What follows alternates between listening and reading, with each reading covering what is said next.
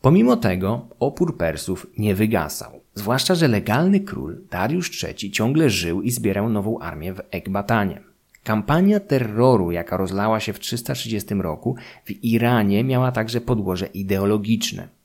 W irańskich muzeach do dzisiaj można znaleźć ślady po licznych, celowo rozbitych naczyniach z czasów achemenickich wykorzystywanych do przygotowania haomy, rytualnego napoju. Macedończycy prześladowali przez jakiś czas wyznawców rodzimej religii, wokół której skupiał się opór wobec najeźdźców. Pokonanie Dariusza stało się teraz dla Aleksandra priorytetem i w tym celu ruszył na Ekbatanę, gdzie Persowie gromadzili swoje siły. Dariusz zdołał wyprowadzić spod Gaugameli tysiące jeźdźców, ale większą część sił ciągle stanowiła stosunkowo bezwartościowa azjatycka piechota. Jedynie dwa tysiące greckich najemników towarzyszących królowi mogło stawić czoła Macedończykom. Na wieść o zbliżaniu się Aleksandra, Dariusz i jego stronnicy wzięli ze sobą Greków oraz kawalerię i zaczęli wycofywać się na północ w kierunku wrót kaspijskich i peryferyjnych prowincji imperium. Zdawali sobie sprawę, że nie są w stanie z takimi siłami stawić oporu Aleksandrowi. Ten zaś nakazał Parmenionowi zająć Ekbatanę, sam zaś z niewielkimi siłami, złożonymi głównie z Hetajrów, jazdy tesalskiej, hypaspistów i lżej uzbrojonych Agrianów, ruszył w pościg za Dariuszem. W Iranie zaczynało się właśnie upalne lato, a wyścig między uciekającym Achemenidą i ścigającym go Argeadą przybrał morderczy charakter. Zwłaszcza gdy Aleksander zrozumiał, że nie jest w ten sposób w stanie dogonić Dariusza. Postanowił przeciąć mu drogę, pokonując na przełaj wielką pustynię słoną, Dasht e Kawir, biorąc ze sobą jedynie 300 kawalerzystów. Zabójczy pościg na odcinku nieco ponad 70 km skończył się śmiercią większości wierzchowców. Aleksander i jego ludzie solidarnie cierpieli z braku wody. Z tego epizodu pochodzi historia o żołnierzach, którzy mieli znaleźć gdzieś jakąś kałużę czy inne drobne źródło wody i zamiast napić się samemu, najpierw przynieśli Aleksandrowi tę wodę w wypełnionym nią hełmie. Król odmówił picia. Armia macedońska podczas marszu była w stanie pokonywać do 30 km dziennie, zaś podczas szaleńczego pościgu przez rozpaloną w lecie pustynię kawalerzyści Aleksandra, podróżując głównie nocą, gnali nawet dwa razy szybciej. Rajd przez pustynię przetrwać miało jedynie około 70 koni i na czele tak niewielkiego oddziału Aleksander zdołał wydostać się z Dasht i Kawir. Pozostali jeźdźcy po stracie wierzchowców maszerowali za nim i mieli dołączyć za jakiś czas. Pogoń na skróty przez pustynię okazała się skutecznym zabiegiem. Aleksander razem z kilkudziesięcioma jeźdźcami spadł na tyły perskiej kolumny pod Hekatompylos, na południe od Morza Kaspijskiego. Persowie, pomimo znacznej przewagi liczebnej, z której pewnie nie do końca zdawali sobie sprawę, uciekli na samą wiadomość o pojawieniu się Macedończyka. Porzucili tabory i wóz, na którym Macedończycy odkryli zmaltretowane zwłoki Dariusza III. Późniejsza propaganda chciała jeszcze widzieć Aleksandra trzymającego w objęciach umierającego wielkiego króla, który oficjalnie przekazywał mu swoje państwo, ale z całą pewnością był to wymysł. Jak wyglądały ostatnie dni Achemenidy? Dariusz wycofywał się z Ekbatany, otoczony topniejącą świtą i kilkoma wysoko postawionymi dworzanami. Wśród nich na szczególne miejsce wysuwał się satrapa Baktri, Bessos, spokrewniony z panującą dynastią. Dworzanie Dariusza, widzący, że jego sprawa nie idzie w dobrym kierunku, być może sugerowali mu abdykację, co on kategorycznie odrzucał. W końcu Persowie zdołali odseparować go od greckich najemników, najwierniejszych stronników Dariusza w ostatnich dniach jego życia, a następnie otwarcie go uwięzili. Wielki król został zakuty w złote łańcuchy i posadzony na jakimś wozie. Jego miejsce zaś zajął Bessos, przybrawszy tytuł Artaxerxesa V. Wycofującej się kolumnie cały czas deptał po piętach Aleksander, a gdy znalazł się tuż za nimi, spiskowcy zabili Dariusza, przeszywając go włóczniami. Zdetronizowany król odmówił im wcześniej kontynuowania ucieczki na grzbiecie konia. Oni zaś nie mogli pozwolić, aby wpadł w ręce Macedończyków żywy. W niewoli mógłby bowiem faktycznie dokonać oficjalnej abdykacji na korzyść Aleksandra, czego Bessos wolał uniknąć. Śmierć Dariusza w lipcu 330 roku była dla szeregowych żołnierzy pierwszym momentem, gdy spodziewali się, że ich wyprawa dobiega kresu. W końcu po co mieliby zostawać w Azji? Aleksander prędko wybił im jednak z głowy takie pomysły, podkreślając, że co prawda zdobył tron Achemenidów, ale teraz musi go bronić przed uzurpatorem. Król Azji prędko roztoczył przed Macedończykami wizję problemów, jakie mogą wyniknąć z pozostawienia Bessosa żywym, łącznie z wyolbrzymioną inwazją, jakiej mógłby on dokonać na Europę. Faktycznie, pozostawienie kwestii drugiego władcy Persji samej sobie prędzej czy później skończyłoby się kolejną wojną. Żołnierze i oficerowie posłuchali tych argumentów, ale pojawiły się pierwsze oznaki zniecierpliwienia i zmęczenia kampanią. Wtedy też Aleksander zlecił wprowadzenie cenzury listów wysyłanych do ojczyzny. Urzędnicy z macedońskiej służby pocztowej otwierali wiadomości wysyłane przez Macedończyków do ojczyzny i sprawdzali, czy nie ma w nich jakichś podejrzanych treści. Żołnierze, którzy pozwalali sobie w ten sposób na zbyt odważną krytykę króla, byli następnie przenoszeni do karnego oddziału, zwanego atakton. Pomimo tego niechęć, zniecierpliwienie i tęsknota za domem zaczęła narastać wśród szeregowych żołnierzy. Aleksander zdecydował się wówczas na zaskakujący krok. Pozwolił walczącym zabrać ze sobą kobiety i dzieci ze związków, w jakie weszli w Azji. Dzięki temu zmniejszył tęsknotę za bliskimi, ale jednocześnie powiększył grupę cywilów towarzyszących wojsku, zmniejszając jego mobilność i nakładając dodatkowe obciążenie na zaopatrzenie. Sukcesy armii macedońskiej zależały w dużej mierze od jej nieprawdopodobnej w porównaniu z innymi wojskami mobilności i sprawności logistyki, o czym pisał w swojej monografii Alexander the Great and the Logistics of the Macedonian Army Donald Engels. Było to efektem reform wprowadzonych wcześniej przez Filipa, który zakazał cywilom, z wyjątkiem nielicznych tragarzy, towarzyszenia wojsku. Ojciec Aleksandra zrezygnował z wykorzystywania w transporcie ciężkich wozów, a dużą część zaopatrzenia przerzucił na barki żołnierzy i nielicznych zwierząt pociągowych, do których zaliczały się konie i muły. W trakcie kampanii azjatyckiej dojdą do nich także wielbłądy zdobyte na Persach. Macedończycy nigdy nie korzystali z wołów ani osłów. Woły miały miększe kopyta, niezdatne do pokonywania trudnych tras, do tego były wolniejsze od koni i mułów, a na sam koniec nie były w stanie pracować przy pełnym obciążeniu tak długo jak te poprzednie. Prawdziwą rewolucją było jednak ograniczenie liczby służących do jednego na każdych dziesięciu piechurów bądź jednego kawalerzystę. W tym samym czasie w armiach greckich miast państw każdy hoplita miał swojego chłopca, Paides, który był tragarzem, kucharzem, harcownikiem, zwiadowcą, a nocą także materacem dla wojownika. Macedończycy musieli obyć się bez zbędnych cywilów, stali się tym, czym później w Rzymie będą słynne muły Mariusza.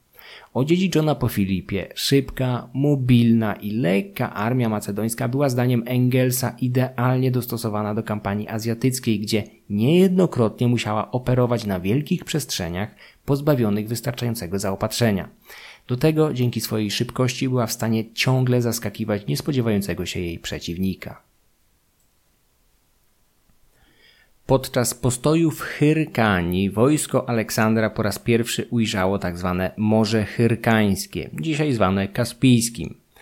Zafascynowany geografią i nieznanymi lądami Macedończyk starał się dowiedzieć, jak wielki jest to akwen i gdzie się kończy. Nie był jednak w stanie uzyskać żadnej konkretnej informacji w tym zakresie. Dlatego do końca życia był przekonany, podobnie jak najtęższe greckie umysły, że Morze Kaspijskie łączy się w jakiś sposób z Morzem Azowskim, a dalej z Czarnym.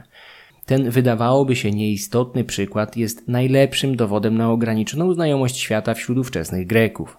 Najpotężniejszy człowiek w tej części globu, regularnie korespondujący choćby z Arystotelesem, poruszał się podczas swoich kampanii, nie wiedząc jak wygląda świat 500 kilometrów na północ od miejsca, w którym się znajdował. W pewnym sensie poruszał się jak dziecko we mgle. Te luki w znajomości świata dadzą się ekspedycji szczególnie mocno we znaki nad Indusem i na Oceanie Indyjskim. Kampania tymczasem trwała w najlepsze. Macedończycy wkraczali do Azji Centralnej, gdzie utknęli na trzy lata, tocząc nieustające boje w Partii, Arii, Margianie, Sogdianie i Baktrii. Przeciwnikami byli najpierw spiskowcy, którzy razem z Bessosem pozbawili życia prawowitego władcę imperium, Z czasem jednak wojska Aleksandra zaczęły spotykać się z oporem prostej ludności oraz scytów z północy, przybywających na pomoc Bessosowi i Spitamenesowi, baktryjskiemu satrapie, który stał się dla Macedończyków wyjątkowym cierniem. Kampania we wschodnim Iranie i Azji Centralnej stała się dla najeźdźców prawdziwą gehenną. Otwarte przestrzenie wymusiły na nich zmianę taktyki i skupienie się na odpieraniu ataków podjazdowych. Można było zapomnieć o epickich bitwach rozstrzygających losy całych prowincji. Zamiast tego codziennie trzeba było ścierać się z rebeliami i zasadzkami. Plutarch określił tę część kampanii jako wojnę z hydrą, której łby odrastały w jeszcze większej liczbie za każdym razem, gdy jakiś odcięto. Podczas tej części wyprawy Macedończycy ponieśli największą klęskę w polu, gdy przeważające siły Spita Menesa zdołały wciągnąć w zasadzkę kilkutysięczny kontyngent idący na pomoc obleganej Marakandzie. W walce, jaka nastąpiła, zginąć miało ponad 2000 Macedończyków razem ze sprzymierzeńcami i najemnikami. Zaskoczeni przez irańską i scytyjską kawalerię w otwartym stepie, zostali otoczeni i wybici niemal do nogi. Ta porażka była o tyle bolesna, że Macedonia nie dysponowała wielkimi rezerwami demograficznymi, co wymuszało na dowódcach unikanie niepotrzebnych strat ludzkich. Podczas 13 lat rządów Aleksandra, nawet w największych bitwach, macedońskie straty rzadko sięgały tysiąca zabitych. Bezlitosna bywała także pogoda. Armia manewrująca na terenie dzisiejszego Uzbekistanu została zaskoczona nagłym pogorszeniem się pogody i srogą śnieżycą. Żołnierze ratowali się rozpalaniem wielkich ognisk i szukaniem jakiegokolwiek schronienia, ale w ciągu jednej doby z wyziębienia według Ariana zmarło 2000 ludzi, więcej aniżeli w jakiejkolwiek z poprzednich bitew. Mnóstwo ofiar wywoływały oblężenia miast takich jak Kyropolis w Sogdianie. Podczas szturmu na jego mury sam Aleksander został raniony pociskiem. Macedończycy zdołali jednak z łatwością skruszyć wały i wedrzeć się do środka, gdzie pod miecz poszła duża część populacji. Starożytni szacowali liczbę ofiar na 8 do 15 tysięcy tylko w tym jednym mieście. W najaktywniejszym etapie kampanii zdobyto zaś w ciągu pięciu dni siedem takich miast.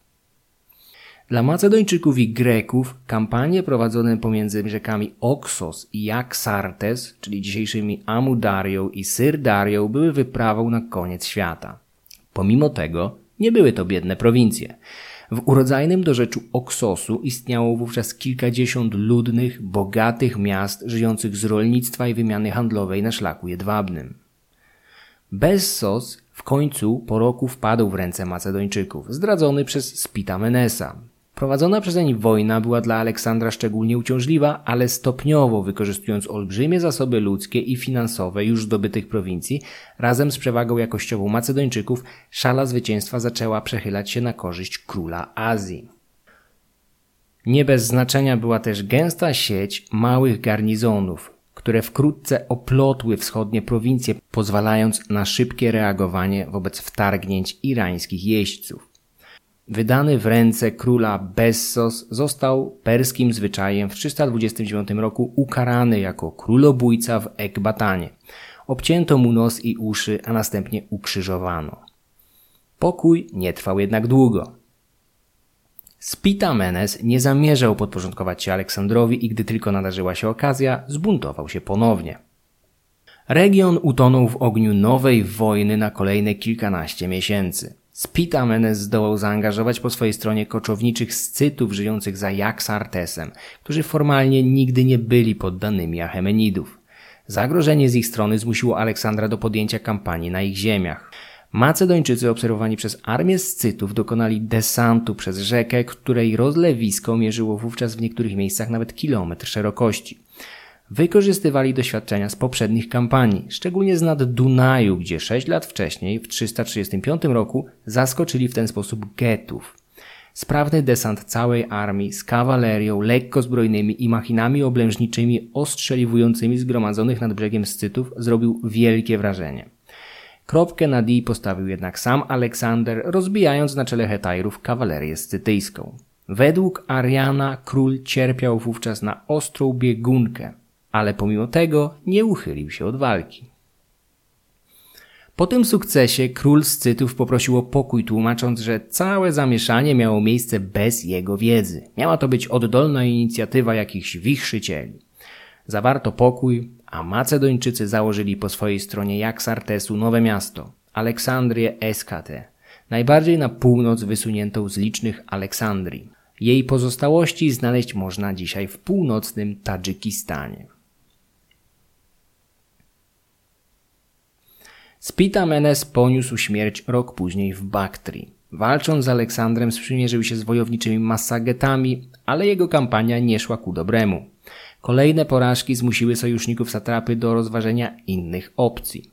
Podczas snu, tuż po uczcie, zmożony alkoholem Spitamenes stracił głowę. Miała mu ją podstępnie odciąć jego żona, która chyba również wyczuła, że mąż walczy za przegraną sprawę. Kampanie w Sogdianie i sąsiednich prowincjach cechowały się niespotykanym wcześniej, może poza szturmami Tyru i Gazy, okrucieństwem. Olbrzymie różnice kulturowe powiększały wzajemne niezrozumienie, czego przykładem był choćby nakaz porzucenia dotychczasowych zwyczajów grzebalnych praktykowanych dotychczas przez ludność Sogdiany. Sogdyjczycy wystawiali ciała zmarłych tak, aby pożarły je zwierzęta i siły natury. Dla Hellenów wierzących, że takie praktyki nie pozwalają zmarłym dostąpić spokoju po śmierci, wydawało się to wyjątkowym barbarzyństwem. Zazwyczaj wyjątkowo tolerancyjny Aleksander zakazał podobnych praktyk, co tylko wzmocniło nastroje buntownicze. Bezwzględność Macedończyków dodatkowo podkreśliła rzeź społeczności Branchidów opisana przez Kalistenesa. Branchidzi byli potomkami Greków z Miletu, kolaborujących z Persami podczas powstania jońskiego 160 lat wcześniej. Po przegranej Persowie zabrali swoich stronników z Jonii i osadzili ich bezpiecznie na wschodnich krańcach imperium. Branchidzi z Sogdiany ciągle praktykowali zwyczaje helleńskie i witali Aleksandra z nieukrywaną radością, ale miła atmosfera skończyła się, gdy w macedońskim obozie dowiedziano się o przeszłości tych wschodnich Greków. Pomimo, że od wydarzeń z czasów powstania jońskiego minęło kilka pokoleń, zdecydowano się eksterminować całe miasto jako nauczkę dla wszelkich kolaborantów w przyszłości.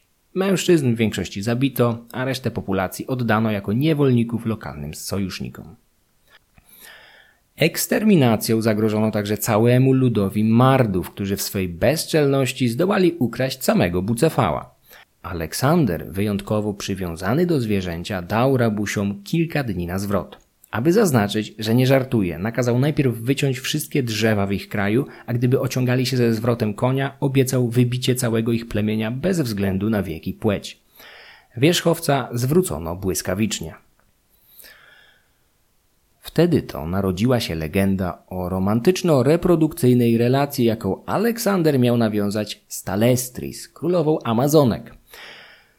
Kobieta miała przybyć do obozu Macedończyków z własnej inicjatywy, prowadząc ze sobą 300 wojowniczek. Nie szukała jednak sposobności do pojedynku czy sojuszu. Zależeć miało jej na nasieniu wielkiego wodza. Według legendy królowa miała zostać w obozie wielkiego Macedończyka 13 dni, licząc na udane zapłodnienie, po którym będzie mogła urodzić córkę łączącą cechy obojga rodziców. Syna obiecała oddać Aleksandrowi. Kobiety wojowniczki pojawiały się wśród koczowniczych ludów indoirańskich z centralnej Azji, szczególnie wśród Sarmatów. Być może królowa Talestris jest pamiątką po wizycie takiej właśnie kobiety, tak egzotycznej z punktu widzenia Greków.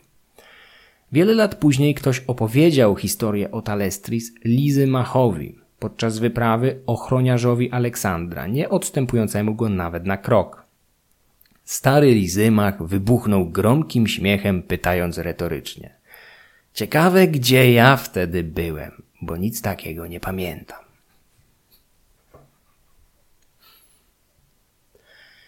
Wiosną 327 roku Macedończycy dokonali jednego ze swoich najbardziej brawurowych wyczynów podczas całej wyprawy. Było to oblężenie tzw. Tak skały sogdyjskiej, zwanej także skałą Ariamazesa, niedostępnej górskiej fortecy leżącej na terenie dzisiejszego Tadżykistanu. Twierdza była osadzona na skale wysokiej i stromej niczym ściana. Na żądanie kapitulacji obrońcy drwiąco odparli, że aby zdobyć ich skalne gniazdo, Aleksander będzie musiał znaleźć ludzi ze skrzydłami, którzy zdołają wlecieć na ścianę skalną górującą nad cytadelą. Aleksander znalazł takich ludzi. Tego dnia w obozie król poprosił o znalezienie 300 ochotników, od których oczekiwał wspięcia się na niedostępną skałę tej nocy, bez oświetlenia, w ciszy. Pierwszy na szczycie miał dostać 10 talentów, kolejni coraz mniejsze nagrody, ale każdy, kto zdołałby się wspiąć na wierzchołek, miał odejść z jakąś nagrodą. 300 śmiałków podjęło się tej brawurowej akcji. Co dziesiąty z nich spadł tej nocy w przepaść, ale o świcie, na stromej skale górującej nad fortecą, stało dumnie około 270 skrzydlatych ludzi. Widząc ich, obrońcy skały sogdyjskiej skapitulowali. Sposób rekrutacji śmiałków mających zdobyć skałę mówi wiele o charakterze armii macedońskiej. Wojska greckie, macedońskie, a później także hellenistyczne były oczywiście bardzo profesjonalne jak na swoje czasy, ale dyscyplina w nich była znacznie luźniejsza od tej, jaka stanie się znakiem rozpoznawczym choćby Rzymian. Dowódca musiał znaleźć sposób, aby zmotywować swoich ludzi do szczególnie ryzykownych przedsięwzięć. Nie mógł ich po prostu obić kijem jak jakiś centurion i pognać na pewną śmierć. Kluczem była skłonność do rywalizacji i poszukiwania osobistej sławy, powszechna wśród Greków i Macedończyków. Szansa na zdobycie cennej nagrody i przewyższenie towarzyszy broni w okazanej odwadze niemal zawsze skutkowały wyłonieniem chętnych do przeprowadzenia ryzykownych operacji. Poza tym jednak dowódca musiał wykazywać się osobistą odwagą i niejednokrotnie stawać ramię w ramię razem z podwładnymi ryzykując własne życie.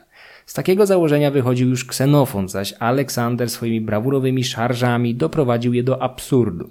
Macedończyk wyznaczył tym sposobem standardy, którym przez następne stulecia będą starali się dorównać kolejni hellenistyczni wodzowie, żyjący i oddychający mitem wielkiego Aleksandra, niejednokrotnie ponosząc przy tym śmierć. Najlepszym przykładem będzie tutaj epirocki Pyrrhus. Kult nieugiętej męskości, rywalizacji i szaleńczej odwagi przenikał całą armię macedońską od szeregowych aż po najwyższych oficerów. Gdy podczas tłumienia jednego z buntów w Azji Centralnej perski satrapa Satibarzanes wyzwie na pojedynek macedońskich wodzów, błyskawicznie znajdzie przeciwnika w osobie generała Erigiosa, który ryzykując życie zabije Persa, własnoręcznie odrąbie mu głowę, a następnie wyśle ją w prezencie Aleksandrowi. Król Macedończyków okazał oblężonym ze skały sogdyjskiej łaskę, a nawet coś więcej. Wśród oblężonych znajdowała się rodzina lokalnego Wataszki, Oksiartesa. Uwagę Aleksandra miała jednak zwrócić głównie jego zjawiskowo piękna córka, Roxana. Legenda mówi, że król Azji zakochał się w młodej Roxanie od pierwszego wejrzenia i jeszcze na miejscu chciał pojąć ją za żonę. Oczywiście legendy nie zawsze mówią prawdę. Wątek romantyczny dodano zapewne później, natomiast małżeństwo wydawało się mieć podłoże polityczne. Zawarto je z rozsądku. Ten gest mógł wiązać się ze zmianą podejścia wobec lokalnych ludów. Po ponad dwóch latach nieustannych wojen, czystek etnicznych, oblężeń i zasadzek, Aleksander być może zrozumiał, że musi szukać innego rozwiązania sytuacji. W przeciwnym wypadku utknie w Sogdianie na stałe, gasząc kolejne powstania. Być może dlatego postanowił zawrzeć małżeństwo z lokalną księżniczką, stosunkowo mało znaczącą w politycznej mozaice całego imperium, ale dość istotną w tym konkretnym zapalnym regionie. Jakkolwiek byśmy nie tłumaczyli decyzji Aleksandra, wkrótce sytuacja w Sogdianie i sąsiednich satrapiach uspokoiła się na tyle, że władca mógł kontynuować planowanie tego, co kochał najbardziej kolejnych egzotycznych wojen. Zanim jednak macedońska machina wojenna ruszyła w kierunku egzotycznych Indii, Aleksandrowi przyszło zmierzyć się z kilkoma spiskami na swoje życie. Jeszcze w pierwszym roku wyprawy w Azji Mniejszej pod pozorem planowania zamachu na życie króla uwięziono jego krewnego, Aleksandra z Lenkestis, który miał rzekomo utrzymywać tajną korespondencję z Dariuszem. Aleksander z Lenkestis spędził w więzieniu cztery lata, Został wreszcie stracony w 330 roku razem z ofiarami kolejnego spisku i następującej po nim czystki. Niedługo po śmierci Dariusza, gdy armia dopiero rozpoczynała podbój wschodnich satrapii imperium, pewien młody oficer starał się usilnie dostać przed oblicze swojego króla, co nie było już tak łatwe jak wcześniej. Miał sprawę niecierpiącą zwłoki. Dowiedział się od swojego kochanka o spisku na życie Aleksandra. Nie mogąc dostać się do króla bezpośrednio, poinformował dowódcę Hetajrów, Filotasa, syna Parmeniona. Ten jednak nie pokwapił się przekazać informację o rzekomym spisku swojemu królowi. Widząc, że sprawa nie idzie w żadnym kierunku, informator zdołał jakoś wywalczyć audiencję u króla i poinformować go o zamachu planowanym przez kilku niechętnych mu oficerów niższego szczebla. Aleksander podszedł do rewelacji poważnie. Kilku oskarżonych wkrótce zginęło, ale cień podejrzenia padł na Filotasa, który nie pokwapił się ostrzec go w porę.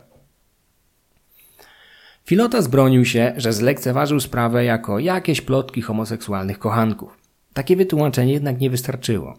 Wkrótce trzeci człowiek w armii macedońskiej, dowódca Hetajrów, został uwięziony i poddany torturom prowadzonym przez niechętnych mu oficerów, szczególnie Kraterosa. W trakcie tych tortur złamany Filotas obiecał powiedzieć wszystko, ironicznie prosząc, aby Kaci powiedzieli mu dokładnie do czego ma się przyznać. Po błyskawicznym dochodzeniu i sądzie przed zgromadzeniem armii Filotasa ukamienowano lub zakłuto oszczepami, w zależności od wersji.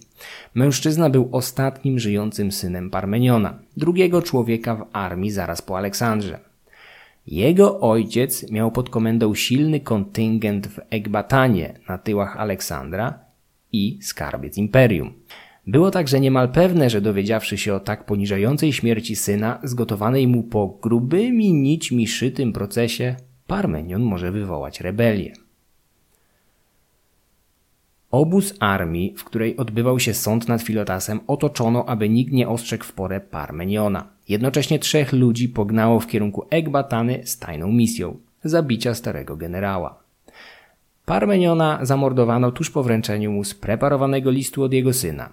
Nie zdążył nawet doczytać go do końca, gdy mordercy pozbawili go życia.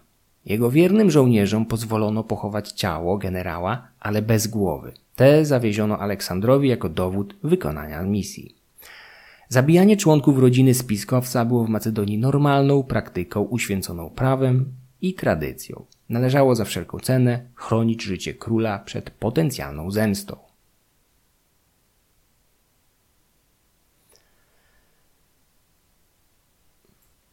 Istnienie jakiegoś spisku wśród młodszych oficerów było akceptowane w starożytności jako prawdopodobne, niemal pewne. Jednak udział w nim Filotasa był mocno dyskusyjny, o Parmenionie nie wspominając. Z dużą dozą prawdopodobieństwa Aleksander z własnej inicjatywy bądź podszeptu zazdrosnych o wpływy Filotasa generałów usunął go jednocześnie pozbywając się jego potężnego ojca. W przyszłości propaganda zrobi swoje i dzisiaj znamy Parmeniona nie jako najzdolniejszego generała z czasów Filipa, ale jako nieco pierdołowatego, starszego gościa opierającego się wszystkim błyskotliwym pomysłom młodego króla. Śmierć nielubianego Filotasa została zaakceptowana przez większość armii, ale trzy lata później, podczas burzliwej uczty w Marakandzie, doszło do kolejnego zabójstwa, które zrobiło na wojsku znacznie większe wrażenie. Pod nazwą Marakanda kryje się późniejsza Samarkanda, stolica Tamerlana, a dzisiaj znacznych rozmiarów miasto w Uzbekistanie. Tutaj, podczas jednej z suto zakrapianych uczt, doszło do tragedii. Macedończycy uwielbiali ucztować, a przez królewską ucztę uważali taką, która trwa do rana i nikt nie rozcieńcza w jej trakcie wina. Ich pijaństwo było przysłowiowe i odpowiadało za sporą część ich czarnej legendy rozpowszechnionej wśród Greków. Podczas takich uczt niejednokrotnie dochodziło do gwałtownych kłótni, a czasami rękoczynów. W Marakandzie zbieg okoliczności skłonił do wybuchu starego oficera kawalerii, Kleitosa Czarnego, tego samego, który uratował Aleksandrowi życie nad granikiem. Oficer miał otrzymać dowództwo w odległej prowincji, gdzie przewodząc greckim najemnikom miał walczyć z jakimiś scytami. Kleitos uważał to za zesłanie. Jego wściekłość pogłębiała dodatkowo postępująca iranizacja dworu i złośliwe przytyki Aleksandra kpiącego z ostatniej porażki Kleitosa. Oficer otwarcie zaczął przy wszystkich obecnych krytykować króla, między innymi drwiąc z jego boskiego ojca Amona. Pijany Aleksander wpadł we wściekłość i zaczął szukać broni, którą pozostali biesiadnicy w przytomności umysłów chowali gdzie się dało. Przekonany o spisku próbował nawet zmusić trębacza do ogłoszenia alarmu, czego ten ostatni nie wykonał pomimo kolejnych uderzeń zadawanych mu przez króla. Alarm w środku nocy, w obozie pełnym pijanych jak zwykle Macedończyków, mógłby się skończyć prawdziwą jadką. Biesiadnicy i gwardziści Aleksandra zdawali sobie z tego doskonale sprawę. On był jednak zbyt zamroczony przez alkohol i wściekłość. Cleito zdał się na moment wyprowadzić z sali, ale po chwili powrócił, tym razem cytując w pijackim uniesieniu fragment z tragedii Eurypidesa, w którym autor uderzał w ambitnych dowódców, jacy sobie przypisywać chcieli zwycięstwa osiągnięte krwią i potem podwładnych. Tym razem ugodzony celnie i inteligentnie Aleksander zdołał wyrwać włócznie jednemu ze strażników i przebić nią irytującego współbiesiadnika. Według świadków błyskawicznie miał jednak pożałować swojego czynu. Po morderstwie Kleitosa Aleksander przez trzy dni zamknął się w swoich komnatach, izolując się od ludzi i pokarmów. Nie wiadomo na ile była to szczera żałoba, ale sądząc po jego temperamencie jest bardzo możliwym, że chciałby cofnąć czas. Wojsko żałowało Kleitosa, ale stanęło po stronie króla. Nie było innej opcji.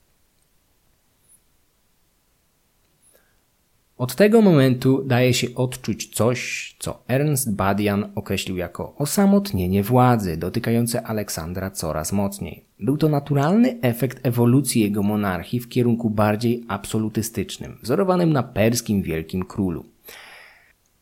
Aleksander nie mógł pogodzić ze sobą modelu macedońskiego, przystępnego króla żyjącego blisko z towarzyszami wraz z koniecznością rządzenia olbrzymią monarchią Achemenidów. W Azji królowie byli niedostępnymi bogami, tego oczekiwali od nich poddani. Ta ewolucja znajdowała coraz więcej przeciwników wśród Greków i Macedończyków. Kolejny cios w kierunku króla miał przyjść jednak z zupełnie niespodziewanego kierunku.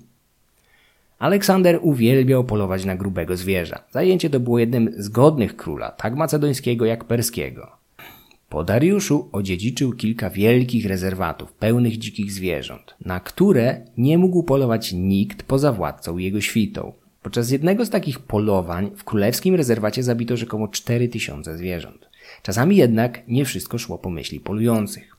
Pewnego razu jeden z królewskich paziów, Hermolaos, biorący udział w polowaniu obok swojego króla, zabił dzika, którego upatrzył sobie Aleksander. Zabicie zwierzęcia przeznaczonego dla króla było dopuszczalne tylko w sytuacji wyjątkowego zagrożenia jego życia, jak w górach Antylibanu, gdy Krateros w ostatniej chwili uratował Aleksandrowi życie, zabijając szarżującego na niego lwa. Jeden z przybocznych gwardzistów króla, Lizymach, miał także niegdyś zabić lwa przeznaczonego dla Aleksandra, za co został według legendy wtrącony do klatki z takim samym zwierzęciem. Lizymach zdołał jednak uratować się, zabijając drapieżnika gołymi rękami. Dzik położony przez Hermolaosa nie był takim zagrożeniem. Wściekły król wybatorzył chłopca i pozbawił go konia. Upokorzony młodzieniec zaś obiecał władcy zemstę. Prawdopodobnie zabił zwierzę przez złą ocenę sytuacji albo chęć awansu społecznego. Według macedońskiej tradycji, mężczyzna, który własnoręcznie nie zabił dzika lub porównywalnie groźnego zwierzęcia podczas polowania, nie miał prawa w trakcie uczty leżeć na sofie w towarzystwie starszych mężczyzn. Musiał plątać się gdzieś bliżej wyjścia wśród służby i mniej szanownych gości. Co istotne, dzika trzeba było powalić włócznią, a zwierzę nie mogło plątać się w sieci, musiało stwarzać myśliwemu zagrożenie, a przez to być dla niego realnym wyzwaniem. Macedończycy kochali polowania, niejednokrotnie równie niebezpieczne jak bitwy. Ze źródeł wiemy o przypadkach poturbowania ochroniarzy króla przez lwy i niedźwiedzie. Sam Aleksander jeszcze na Bałkanach miał ze szczególnym zapałem polować na tury, a w Pakistanie na słonie. W jednym z królewskich grobowców w Werginie widzimy scenę polowania. W jej centrum dosiadający konia młody człowiek, być może sam Aleksander, zamierza się oszczepem na dzikie zwierzę. Macedończycy polowaliby nawet na tyranozaury, gdyby te wcześniej nie wyginęły. Paziowie królewscy byli młodymi mężczyznami z najlepszych rodów macedońskich. Na królewskim dworze pełnili funkcje służących i strażników sypialni jednocześnie. Po odbyciu praktyki paziów najczęściej byli przyjmowani do armii jako młodsi oficerowie. Co jakiś czas w miejsce odchodzących paziów prosto z Macedonii przychodzili nowi, którzy jak Hermolaos przeżyli zapewne szok kulturowy, widząc dwór Aleksandra bardziej przypominający perską monarchię, aniżeli zwyczaje, jakie zapamiętali z domu. Hermolaos prędko znalazł wspólników wśród innych młodych paziów, a korzystając z dostępu do sypialni władcy, młodzieńcy zaplanowali zabicie go we śnie. Chcieli zemścić się za los, jaki spotkał Filotasa, Klejtosa Czarnego i ogólnie za synkretyzm kulturowy wodza. Nocy, w której zaplanowali zamach, króla uratowała jego skłonność do wina. Został na uczcie aż do świtu, a gdy przyszedł do swojej sypialni, serdecznie podziękował niedoszłym zabójcom za to, że czuwali całą noc czekając na niego. Kolejna warta tych samych chłopców wypadała dopiero za tydzień, a przez ten czas jeden z nich załamał się i wyjawił wszystko starszemu bratu. Ten zaś, znając los Filotasa, pognał od razu do Aleksandra. Wszyscy paziowie, poza tym, który zdradził zamachowców, zostali postawieni pod sądem i straceni. Spisek paziów z 327 roku zebrał jednak więcej ofiar. Być może korzystając z okazji, król postanowił pozbyć się paru nieprzychylnych mu osób, w tym wychowawcy paziów i zarazem oficjalnego historyka ekspedycji, Greka Kalistenesa, prywatnie siostrzeńca Arystotelesa. Kalistenes zbyt otwarcie wyrażał swoje negatywne zdanie o aspiracjach do boskości wykazywanych od jakiegoś czasu przez króla. Lekceważąco traktował także wprowadzenie wschodniego zwyczaju proskynesis, czyli uniżonego powitania, jakim mieli go pozdrawiać od teraz wszyscy dworzanie, tak Azjaci jak Grecy i Macedończycy. Chociaż dla tych ostatnich przewidziano mniej uniżoną wersję. Nie musieli padać przed Aleksandrem na twarz jak Persowie. Wystarczyło, aby pochylali przed nim głowy. Nieszczęsny Kalistenes został osądzony i skazany jako zdrajca. Zrzucono na niego odpowiedzialność za zmotywowanie paziów do zamachu. W końcu był ich wychowawcą. Według jednej wersji Greka wtrącono do jakiejś klatki i wożono za armią, aż w końcu zmarł z chorób, w tym wszawicy i wycieńczenia. Według innej został ukrzyżowany. Po spacyfikowaniu wschodniego Iranu, Aleksander, gnany typowym dla siebie pragnieniem podboju i ciekawością nieznanego, mógł wreszcie ruszyć w kierunku wymarzonych Indii, a właściwie terenów dzisiejszego Pakistanu, leżących nad rzeką Indus. Przynajmniej część tych ziem została niegdyś podporządkowana perskim królom za czasów Dariusza I, więc Aleksander, jako następca Achemenidów, mógł powoływać się na dawną przynależność tych ziem do perskiego imperium.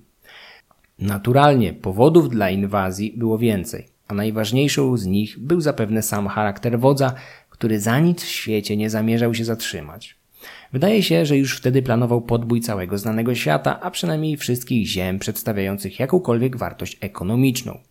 Jak zauważył Adrian Goldsworthy, przesiąknięty od maleńkości ideami homeryckich herosów, Macedończyk mógł zwyczajnie nudzić się zdobytą władzą. Niewyobrażalne skarby były jedynie środkiem do realizacji celów. Z kolei królewski harem z 365 konkubinami mógł cieszyć młodego mężczyznę, ale kronikarze, jak na przykład Diodor, wyraźnie podkreślają, że Aleksander korzystał z niego niezmiernie rzadko, co wpisywało się w charakterystyczną dla niego dobrowolną wstrzemięźliwość seksualną. Młody król Azji musiał nudzić się dworskim ceremoniałem i niewyobrażalną biurokracją niezbędną do zarządzania tak wielkim imperium. Aleksander był zdobywcą wyznającym zasadę, że samo gonienie króliczka jest znacznie ciekawsze od złapania ofiary. Wkraczając do Indii w 327 roku miał zresztą dopiero 29 lat. Korzystając z nieograniczonych zasobów monarchii Achemenidów, nowy pan Azji był w stanie wystawić na tę kampanię armię liczącą rzekomo 120 tysięcy piechoty i 15 tysięcy jazdy. Nawet jeżeli liczby te są nieznacznie przesadzone, to bynajmniej nie są niemożliwe. Kampania indyjska, w przeciwieństwie do poprzednich walk w centralnej Azji, była z punktu widzenia logistyki znacznie łatwiejsza. Do rzeczy Indusu zapewniało szybki i tani transport zaopatrzenia oraz wojsk, podobnie jak miało to miejsce w Egipcie i Mezopotamii. Dzięki temu Macedończycy maszerujący razem z tysiącami najemników z Grecji, Iranu, a nawet z Cytii byli w stanie spaść na Indię, dysponując przewagą liczebną nad każdym pojedynczym z licznych lokalnych królestw. Indie były dla Greków krajem bajecznym i tajemniczym. Dwa wieki wcześniej Skylax, grecki podróżnik na służbie Achemenidów, miał co prawda przepłynąć Indus, a następnie dotrzeć do Arabii, ale jego przygody w Azji nie były wśród Hellenów zbyt dobrze znane. Macedończycy razem ze swoim królem byli przekonani z początku, że Indus jest tak naprawdę jakąś odnogą Nilu i żeglując nim będą w stanie dopłynąć do Egiptu. Utwierdzały ich w tym przekonaniu krokodyle spotykane nad tą rzeką, co prawda mniejsze od egipskich, ale wciąż bardzo do nich podobne. Żołnierze Aleksandra byli oszołomieni wielkimi, siedmiometrowymi pytonami tygrysimi, nosorożcami indyjskimi, nowymi gatunkami małp i olbrzymimi, nieznanymi wcześniej drzewami, figowcami bengalskimi, rosnącymi w lasach Pakistanu. Większość fauny i flory nie była dla nich jednak wielkim zaskoczeniem. Diodor podaje, że flotę do pokonywania wezbranego Indusu budowano z cedrów, jodeł i sosen. Wyprawa Aleksandra nigdy nie dotarła do tropikalnych dżungli wykorzystanych w filmie Olivera Stone'a do zobrazowania bitwy nad Hydaspesem, chociaż była blisko. Kampanię zaplanowano na wiosnę i lato, ale na miejscu Macedończyków zaskoczyło nieznane im zjawisko atmosferyczne, jakim był monsun letni. Nigdy wcześniej nie znaleźli się w regionie, w którym obfite deszcze padały przez wiele tygodni. Broń rdzewiała, odzież i pancerze gniły, a ludzie masowo ulegali tropikalnym chorobom. Prawdziwą zmorą były wszędobylskie węże, które zmusiły żołnierzy do spania w hamakach zawieszanych nad ziemią. Ludna i bogata dolina Indusu rekompensowała jednak niedogodności licznymi łupami i obfitością żywności. Wszystko to jednak trzeba było wyrwać z rąk tutejszych mieszkańców. Wielu indyjskich królów, takich jak Omfis z Taksili, poddawało się Aleksandrowi jeszcze przed jego przybyciem, ofiarowując mu swoje królestwa i wszelką pomoc. Macedończyk zawsze z łagodnością przyjmował tych władców i potwierdzał ich dotychczasową władzę. Bezlitośnie jednak traktował każdego, kto stawiał mu opór lub choćby ociągał się z kapitulacją.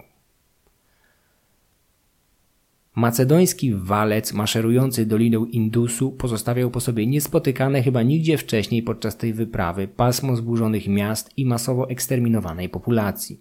Podczas kampanii w kraju As-Sakenów w północnym Pakistanie oblegano miasto Massaga, bronione przez lokalną populację, wspartą tysiącami najemników. Po śmierci dowódcy miasta, ludność widząc beznadziejność sytuacji wynegocjowała poddanie fortecy. Aleksander obiecał najemnikom nietykalność, a według niektórych źródeł sam miał ich zatrudnić. W Massadze osadził na tronie matkę poprzedniego wodza, starszą kobietę o imieniu Kleofis, z którą według tradycji, być może dla wzmocnienia sojuszu, spędził noc.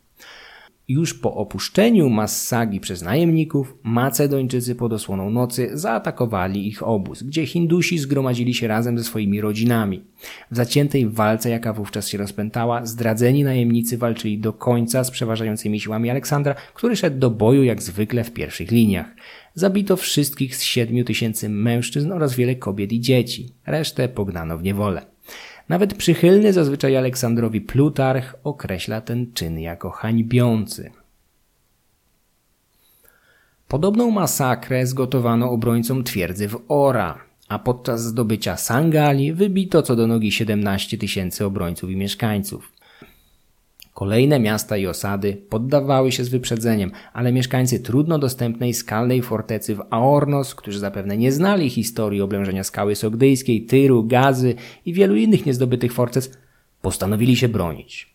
Ktoś z miejscowych miał powiedzieć Aleksandrowi, że tę skalną fortecę niegdyś bezskutecznie oblegał sam Herakles. To wystarczyło, aby wydać wyrok na obrońców. Król nie mógł przepuścić kolejnej okazji do zmierzenia się z mitem i przebicia dokonań legendarnego przodka. Skałę wkrótce zdobyto, podobnie jak inne podobne jej cytadele. Syn Filipa nie tylko dorównał, ale wręcz przebił Heraklesa.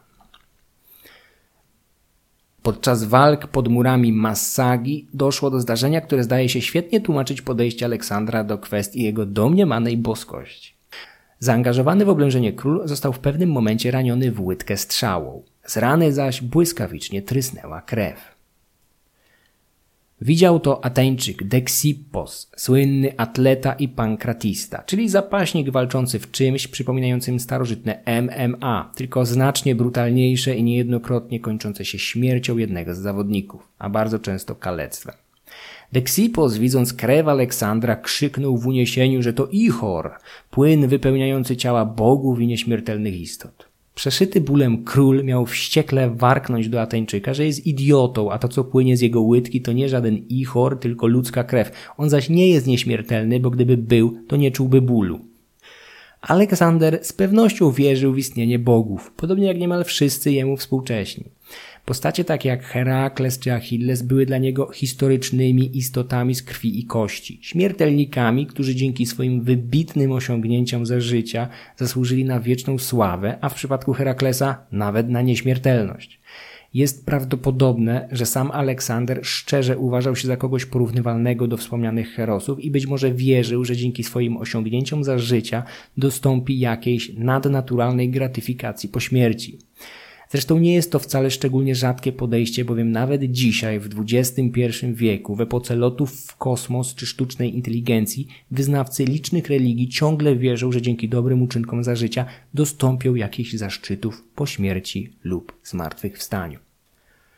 Z drugiej strony trzeba jednak zauważyć, że Aleksander nigdy nie ganił ludzi tytułujących go synem Amona i przychylnie przyjmował inicjatywy stawiania mu świątyń, budzące szczególnie silne kontrowersje wśród Greków w ostatnim roku jego życia. Nie wiadomo dzisiaj na ile takie przedsięwzięcia były odgórnie motywowane przez niego, a na ile były oddolnymi inicjatywami pochlebców, pragnących w zamian zagwarantować sobie jego przychylność i bardziej przyziemne profity. Boski kult Aleksandra był przez nim wykorzystywany głównie jako narzędzie w polityce i legitymizacji władzy. Marsz na wschód, znaczony kolejnymi zdobyczami, stanął na kilka tygodni nad rzeką Hydaspes, będącą granicą monarchii lokalnego króla Porosa. Władca nie dysponował siłami dorównującymi jakością ani ilością tym prowadzonym przez Aleksandra, więc oparł całą strategię na rozpaczliwej obronie przepraw przez wezbraną w porze letniego monsunu rzekę. Strategia przynosiła owoce przez kilka tygodni, aż do czasu, gdy Aleksander pod osłoną nocy zdołał przeprawić się niepostrzeżenie z częścią sił kilkanaście kilometrów dalej w górę rzeki. W tym samym czasie większość jego sił pod wodzą niezastąpionego Kraterosa ciągle odwracała uwagę Porosa. Sama przeprawa tysięcy żołnierzy pod osłoną nocy omal nie skończyła się porażką, gdyż to, co Macedończycy wzięli za drugi brzeg rzeki, okazało się jedynie wyspą w środku jej biegu. Kolejną odnogę rzeki przebyto brodząc po piersi w wodzie. Gdy ludzie Porosa dowiedzieli się o desancie, ruszyli w kierunku Aleksandra, ale indyjska kawaleria i rydwany bojowe były bez szans w starciu z Hetajrami i nadciągającą ciężką piechotą. Poros znalazł się w kleszczach. Z jednej strony naciskał nań Aleksander, a z drugiej Krateros, próbujący z piechotą forsować przeprawę.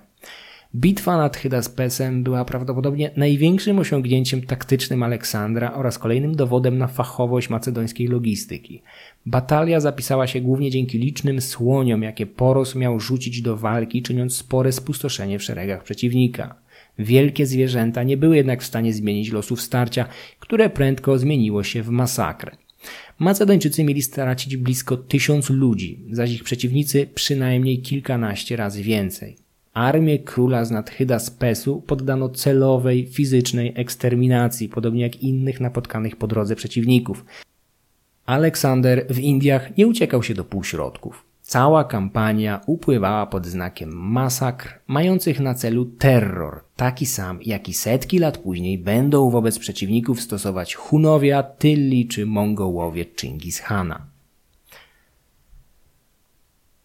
Poros walczący z grzbietu swojego słonia stracił dwóch synów i niemal wszystkich generałów. Raniony kilkakrotnie, w obliczu beznadziejnej sytuacji poddał się Aleksandrowi, prosząc jedynie o królewskie traktowanie. Macedończyk był pod wielkim wrażeniem odwagi pokonanego. Nie mniejsze wrażenie zrobiła na nim również dostojna uroda i fizjonomia Porosa. Hinduski król miał mieć ponad dwa metry wysokości i odznaczać się pięknymi rysami twarzy.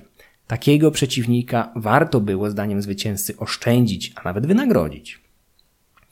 Poros stał się wasalem Aleksandra. Jego ziemie nie tylko nie zostały uszczuplone, ale wręcz powiększone o kolejne terytoria. Niedobitki jego armii maszerowały przez jakiś czas z Aleksandrem, zajmując kolejne ziemie na wschodzie, wchodząc coraz głębiej w Półwysep Indyjski. Ostatnią ofiarą bitwy miał być Bucefał, ukochany wierzchowiec króla.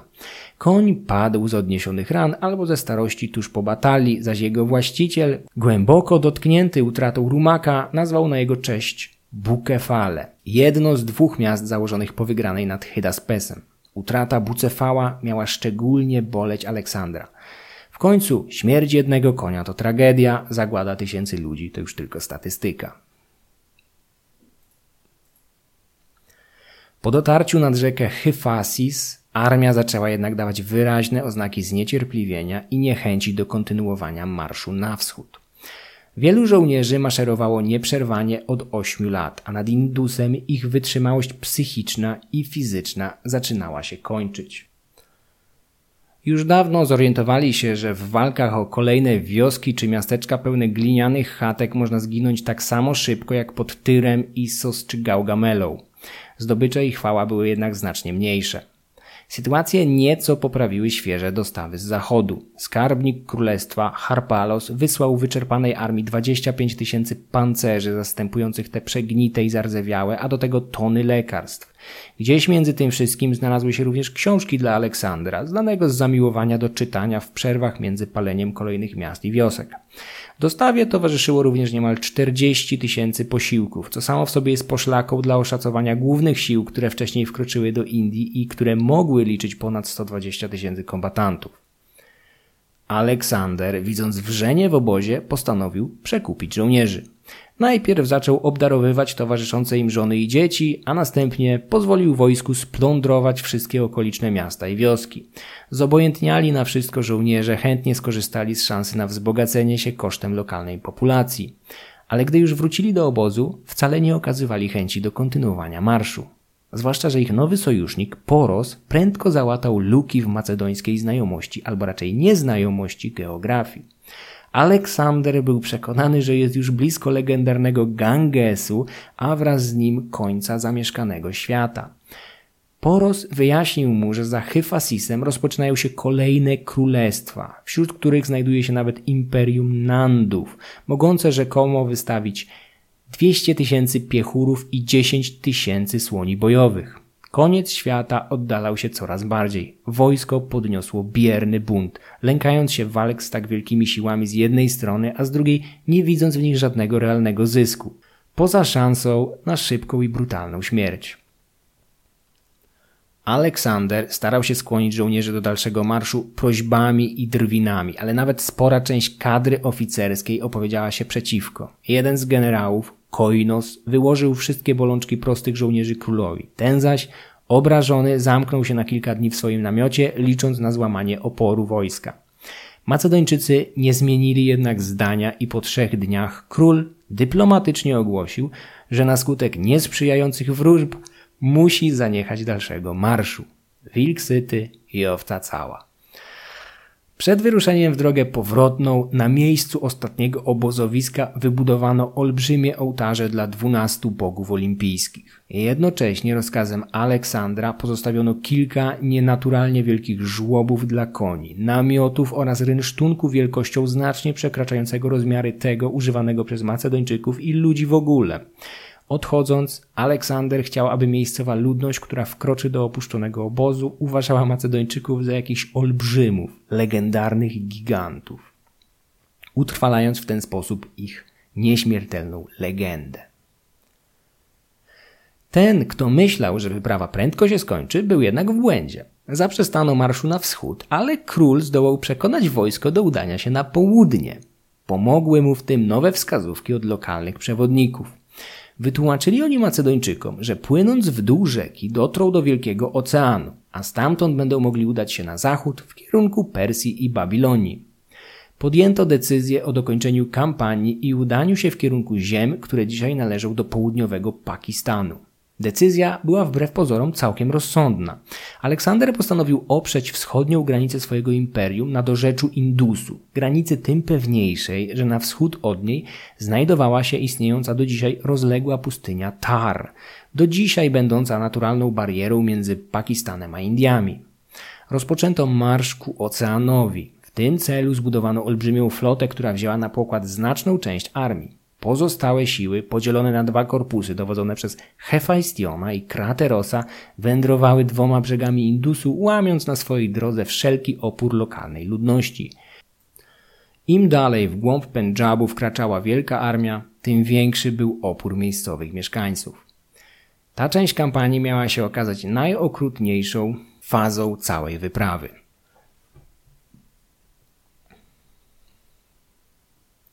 Podczas rejsu w dół Indusu miało miejsce kilka barwnych epizodów. Najpierw miała wywrócić się łódź, na której płynął sam król. Aleksander omal nie utonął, co było tym prawdopodobniejsze, ponieważ zdaniem Plutarcha nigdy nie nauczył się pływać. W dalszej części rejsu do króla zgłosił się jeden z jego największych pochlebców, Grek Arystobulos, który chciał zaprezentować mu swój świeży utwór opowiadający o czynach dzielnego władcy podczas bitwy z Porosem. Arystobulos stworzył tak nieprawdopodobny i przerysowany panegiryk, że zniesmaczony skalą przekłamań Aleksander miał cisnąć rękopis do rzeki w ten sposób, wyrażając swoje zdanie o przypisywaniu mu zasług, które nie miały miejsca. Propaganda propagandą, ale trzeba znać umiar. Podczas któregoś z postojów wojska doszło do niecodziennego wydarzenia. Jeden z najsłynniejszych macedońskich zabijaków, Koragos, miał pod wpływem upojenia alkoholowego, czyli w naturalnym dla Macedończyka stanie, wyzwać na pojedynek wspomnianego już ateńskiego pankratistę Dexiposa.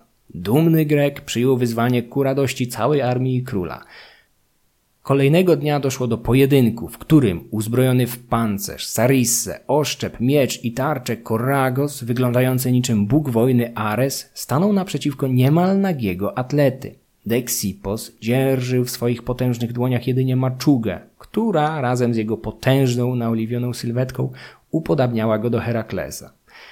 Widzowie oczekiwali więc iście legendarnego pojedynku. Król razem z większą częścią armii zagrzewał do boju rodaka. Ten jednak wypadł w pojedynku bardzo blado. Dexipos uniknął ciśniętego w jego kierunku oszczepu, następnie złamał kompletnie nieprzydatną w zwarciu długą sarissę, a na końcu tłukąc Koragosa maczugą powalił przeciwnika. Pokonanego Macedończyka oszczędzono, ale jego rodacy byli wściekli takim obrotem spraw. Aleksander również był rozczarowany. Grecy zaś niemal eksplodowali z dumy. Diodor notuje, że niedługo potem część macedońskich oficerów zawiązała przeciwko Ateńczykowi spisek. Po jednej z uczt podrzucili mu jakiś złoty puchar z królewskiej zastawy, a następnie cudownie go odkryli, demaskując domniemanego złodzieja. Oczerniony Deksipos nie wytrzymał takiego upokorzenia i popełnił samobójstwo, pozostawiając ostatni list Aleksandrowi, tłumacząc się przed nim z kalumni, jakie na niego spadły. Król miał wyrazić żal z powodu całego zajścia, ale nie pociągnął nikogo do odpowiedzialności. Płynąc dalej w dół Indusu, ekspedycja wkroczyła do krainy zamieszkanej przez lud Mallów, wyjątkowo liczny i wojowniczy, ale na szczęście dla Macedończyków bardzo skłócony. Mallowie mieli wobec macedońskiego zagrożenia zakopać topory wojenne i zawrzeć pokój, wzmocniony wydaniem za mąż za sąsiadów tysiąca dziewic poślubionych przez najważniejszych przedstawicieli malijskich miast. Sojusz ten rozpadł się jednak tak szybko jak powstał, co udowodniło, że w świecie starożytnym były ludy jeszcze bardziej skłócone ze sobą niż Grecy. Wojska Aleksandra wlały się do krainy Mallów, zdobywając kolejne miasto i polując na opornych ukrywających się po lasach. Jedna z fortec wojowniczego plemienia sprawiła jednak wyjątkowo dużo problemów najeźdźcom, omal nie pozbawiając życia ich króla. Nieznana z nazwy, forteca Mallów stawiała szczególnie zacięty opór Macedończykom, którzy nie byli w żaden sposób w stanie sforsować murów. Widząc to, Aleksander, jak miał w zwyczaju w takich sytuacjach, na czele kilku towarzyszy rzucił się na mury, aby dać przykład szeregowcom. Wdrapał się na wał po drabinie, zanim na Blanki dostało się dwóch towarzyszy. Kolejni nie zdążyli, gdyż pechowa drabina złamała się pod naporem zbyt wielu pragnących pójść w ślady króla. Podobnie stało się z kilkoma innymi, przeciążonymi nadmierną ilością śmiałków drabinami. Aleksander razem z dwoma zaledwie gwardzistami został na murach otoczony przez obrońców. A jakby jego sytuacja nie była wystarczająco niebezpieczna, zeskoczył z nich do miasta ku przerażeniu Macedończyków. Tam błyskawicznie trójkę otoczyli liczni wrogowie. Jeden z towarzyszy króla zginął na miejscu. On sam zaś został powalony przez strzałę, która wbiła się w jego klatkę piersiową, zatrzymując swój bieg na którejś z kości i przybijając pancerz do piersi. Na kark słaniającego się władcy spadła jeszcze jakaś pałka, zanim przed kolejnymi, już pewnie śmiertelnymi ciosami osłonił go swoją tarczą Pełkestas, ostatni z jego gwardzistów. Wyniesienie Aleksandra, otoczonego przez wrogów, było praktycznie niemożliwe, ale w tym samym czasie, przerażeni obrotem sytuacji Macedończycy, rzucili się na mury ratować lekkomyślnego, choć niewątpliwie szaleńczo odważnego wodza. Udało się im to w ostatniej chwili. Króla wyniesiono z miasta, ale strzała stercząca z klatki piersiowej wydawała się zwiastować najgorsze. Ptolemeusz miał później twierdzić, że z rany wydobywała się krew z powietrzem, co wskazywałoby na perforację płuca, ale jego relacja nie jest pewna, gdyż nie był naocznym świadkiem zdarzenia. Wyciągnięcie strzały tkwiącej w kości było bardzo ryzykowne, a wobec wahania towarzyszy król miał sam zacząć dłubać we własnej klatce piersiowej sztyletem, aby wyciąć fragment rozszczepionej kości. Szybko jednak osłabł i stracił przytomność. Strzałę wyciągnęli dopiero medycy. Macedończycy, przekonani, że ich król poległ w walce, wpadli w szał i dziką falą wlali się do fortecy, zabijając w odwecie wszystko, co żyło mężczyzn, kobiety, dzieci, starców, zwierzęta.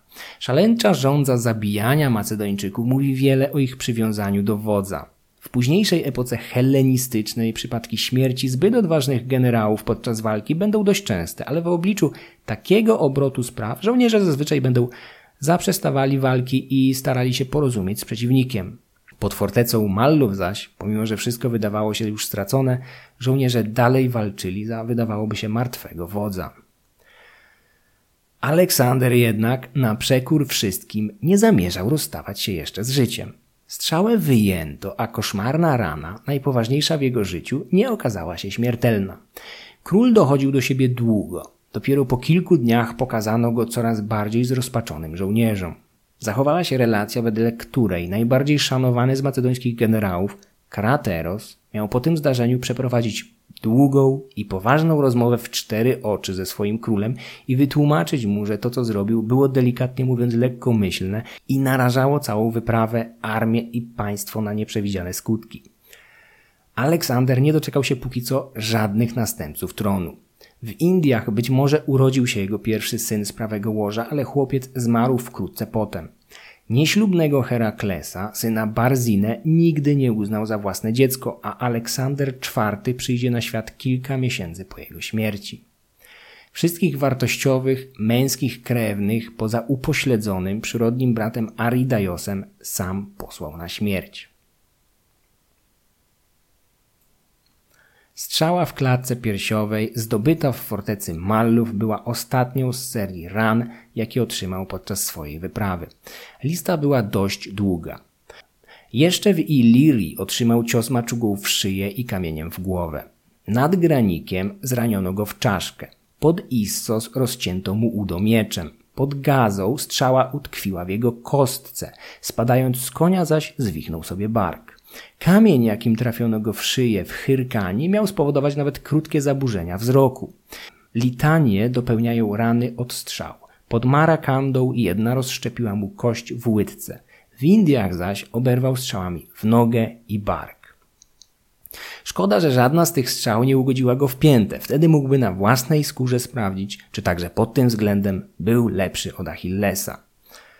Sam Aleksander miał z dumą określać swoje pełne blizn ciało jako najlepszą pamiątkę życia i dokonań, podbitych ludów, zdobytych miast, poddających się królów i trudów wieloletniego marszu. Rzekoma śmierć króla pod miastem Mallów lotem błyskawicy obiegła imperium, a gdzie niegdzie spowodowała nawet spore zamieszanie, zanim zdołano ją zdementować. W Baktrii i Sogdianie 3000 greckich najemników pod przymusem osadzonych w lokalnych miastach, słysząc o zgonie króla, zbuntowało się i ruszyło na zachód w stronę ojczyzny.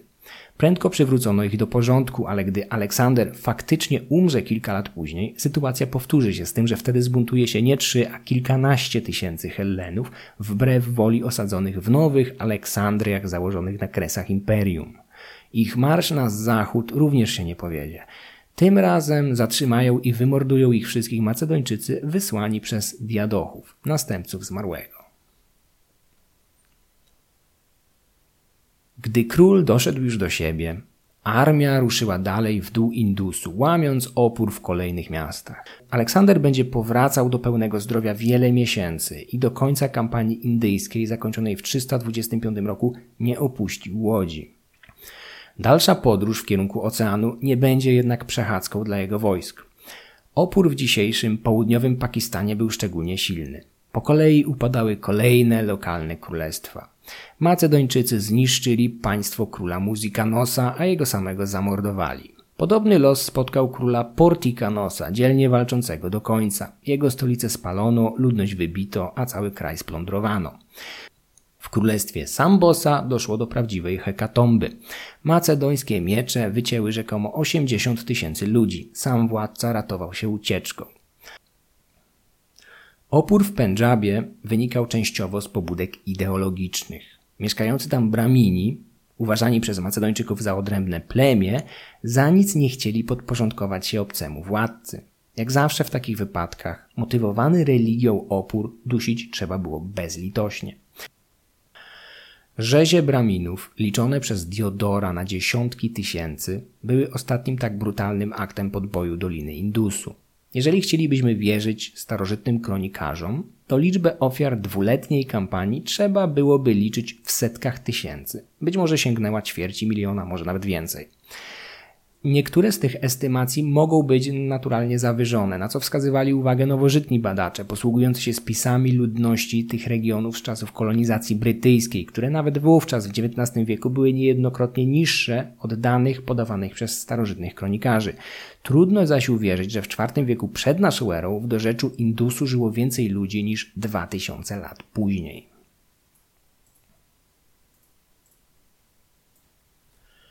Kampania w dorzeczu Indusu była nie tylko okazją do wojny i podboju, ale także zetknięcia się z prastarą i bogatą kulturą, tak odmienną od greckiej. Wiedza Hellenów o Indiach była przed podbojami Aleksandra mniej niż powierzchowna. Greków szokował na przykład zwyczaj sati, w ramach którego na grobach zmarłych mężczyzn palono żywcem wdowy po nich. Hellenowie spotkali się z tą praktyką po raz pierwszy i jak zawsze starali się tłumaczyć ją na swój pokrętny sposób. Sati, zdaniem Greków, miało wziąć swój początek z kary, która niegdyś spotkała jakąś krnąbrną hinduską małżonkę, która zdradziecko uśmierciła męża. Wzajemne poznanie się tych dwóch odległych kultur było jednak niezmiernie trudne, choćby ze względu na barierę językową. O ile na Bliskim Wschodzie Grecy i Macedończycy byli przynajmniej czasami w stanie obejść się bez tłumaczy, o tyle im dalej zmierzali na wschód, tym mniej prawdopodobne to było. W Indiach prosta rozmowa z miejscowymi często wymagała udziału już nie jednego, ale dwóch lub więcej tłumaczy. Tylko dzięki nim Aleksander miał szansę nawiązać dyskusję z kilkoma miejscowymi filozofami, których Macedończycy z racji skąpego ubioru ograniczającego się do przepaski na biodrach nazwali gymnosofistami, nagimi mędrcami. Ich król, zafascynowany wszystkim co nowe i niezwykłe, miał zadać tym mędrcom dziewięć pytań zanotowanych przez Plutarcha. Były to raczej banalne zagadnienia. Aleksander miał się innymi pytać mędrców, co jest starsze, dzień czy noc, czy więcej jest zmarłych czy żywych, czy morza są większe od lądu, a wreszcie jaki władca jest najbardziej kochany? Na to ostatnie pytanie jeden z nagich mędrców miał odpowiedzieć, że ten, którego ludzie najmniej się boją. Aleksander nie mógł liczyć na takie uczucia w Indiach. Jego wojska otaczała tak zła sława, że całe miasta uciekały na samo wspomnienie o nich. Jeden z władców zdołał nawet porozumieć się z Macedończykami i uzgodnić, że będzie ich zaopatrywał, ale nie wytrzymał napięcia i po prostu uciekł ze swojego miasta razem z większą częścią poddanych tuż przed przybyciem Aleksandra. Opór tłumiono, z podbitych krain stworzono nawet nowe satrapie, ale spokój był bardzo krótkotrwały. Ludność Pendżabu zbuntowała się przeciwko nowemu satrapie Filipowi tuż po odejściu Aleksandra. Nieprzekraczalne różnice kulturowe oraz frustracja i wycieńczenie wieloletnią kampanią stały za brutalizacją działań wojennych w centralnej Azji i Indiach. Trudniej było dostrzec człowieka w kimś, z kim nie dało się bez dwóch tłumaczy nawiązać żadnej sensownej rozmowy. Pomimo tego świta Aleksandra powiększyła się o kilku lokalnych myślicieli, wśród nich niejakiego Sfinesa, błędnie zwanego przez Greków Kalanosem, od pierwszych słów jakie wypowiedział, a które oni wzięli na skutek pomyłki za jego imię. Bramin Kalanos będzie towarzyszył Aleksandrowi aż do Ekbatany, gdzie zakończy swoje życie w spektakularny sposób na oczach całej macedońskiej armii. Nienawiść Hindusów dawała się we znaki problemami z pozyskaniem przewodników. Im bliżej oceanu znajdowała się armia, tym więcej problemów wynikało z tego faktu, a miało być jeszcze gorzej. U ujścia Indusu, pozbawiona lokalnych przewodników flota, wpadła na mielizny i część statków trzeba było porzucić. Król jednak zmierzał dalej przed siebie i w końcu dotarł do oceanu. Na jego widok zaś złożył ofiary morskim bóstwom, Tetydzie i Okeanosowi. W 325 roku kampania indyjska dobiegła końca, a wielka armia ruszyć miała na zachód. Król postanowił podzielić armię na trzy części, które w pewnym sensie niezależnie od siebie powrócą do Iranu. W tym miejscu zbliżamy się oczywiście do słynnego i tragicznego w skutkach przemarszu przez Gedrozję, bez wątpienia największego błędu w życiu Aleksandra.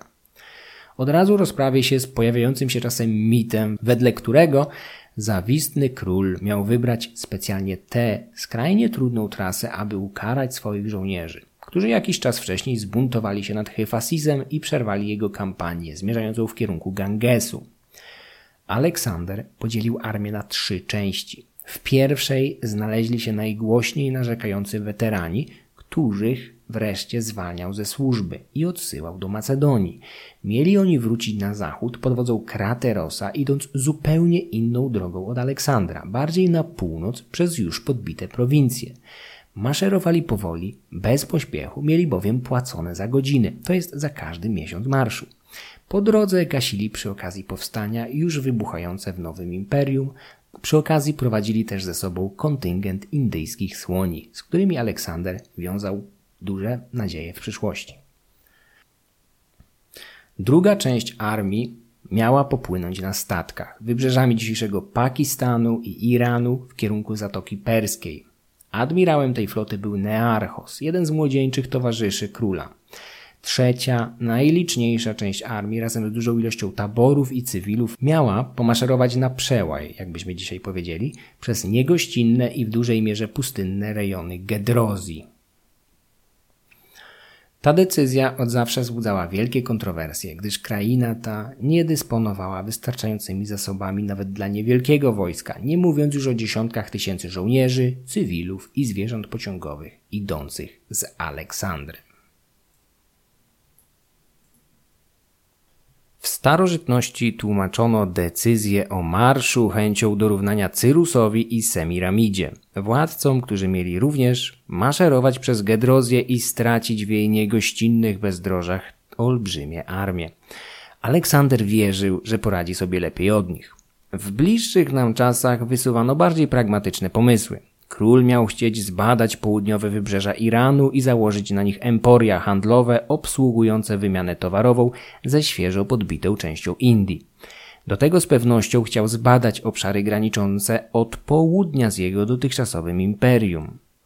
Wszystkie te wytłumaczenia są sensowne, ale zarówno Aleksander, jak i jego oficerowie dobrze zdawali sobie sprawę, że prowadzenie dziesiątek tysięcy ludzi przez tak niegościnne tereny jest igraniem z losem.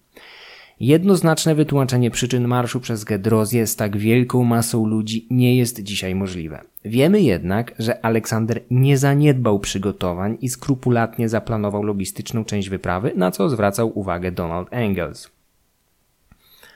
Piechurzy mieli wyruszyć z delty Indusu pierwsi, tuż po ustaniu monsunu. Aleksander wiedział, że przez krótki okres po monsunowych opadach na Gedrozji również jest wilgotno i można znaleźć pasze dla zwierząt. Armia miała maszerować wzdłuż wybrzeża, kopiąc po drodze studnie, z których wodę miała czerpać płynąca z Indii flota Nearchosa. Admirał miał wypłynąć nieco później i wieść dużą część żywności na pokładach swoich statków. W efekcie plan wydawał się bardzo sensowny i można by rzec nawet błyskotliwy. Piechurzy idący z Aleksandrem zapewnialiby wodę flocie, która z kolei transportowałaby dużą część żywności.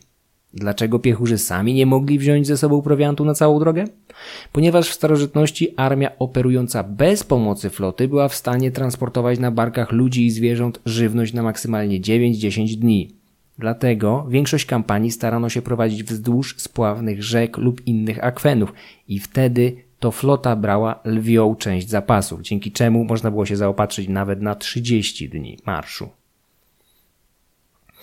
Misterny plan Aleksandra tym razem nie wypalił. Grecy po dwóch latach spędzonych w Indiach wiedzieli już co nieco o monsunach, ale nie zdawali sobie sprawy, że nad oceanem do późnej jesieni będą od strony wielkiego akwenu ciągle wiały mocne wiatry, uniemożliwiające flocie Nearchosa wypłynięcie z portów.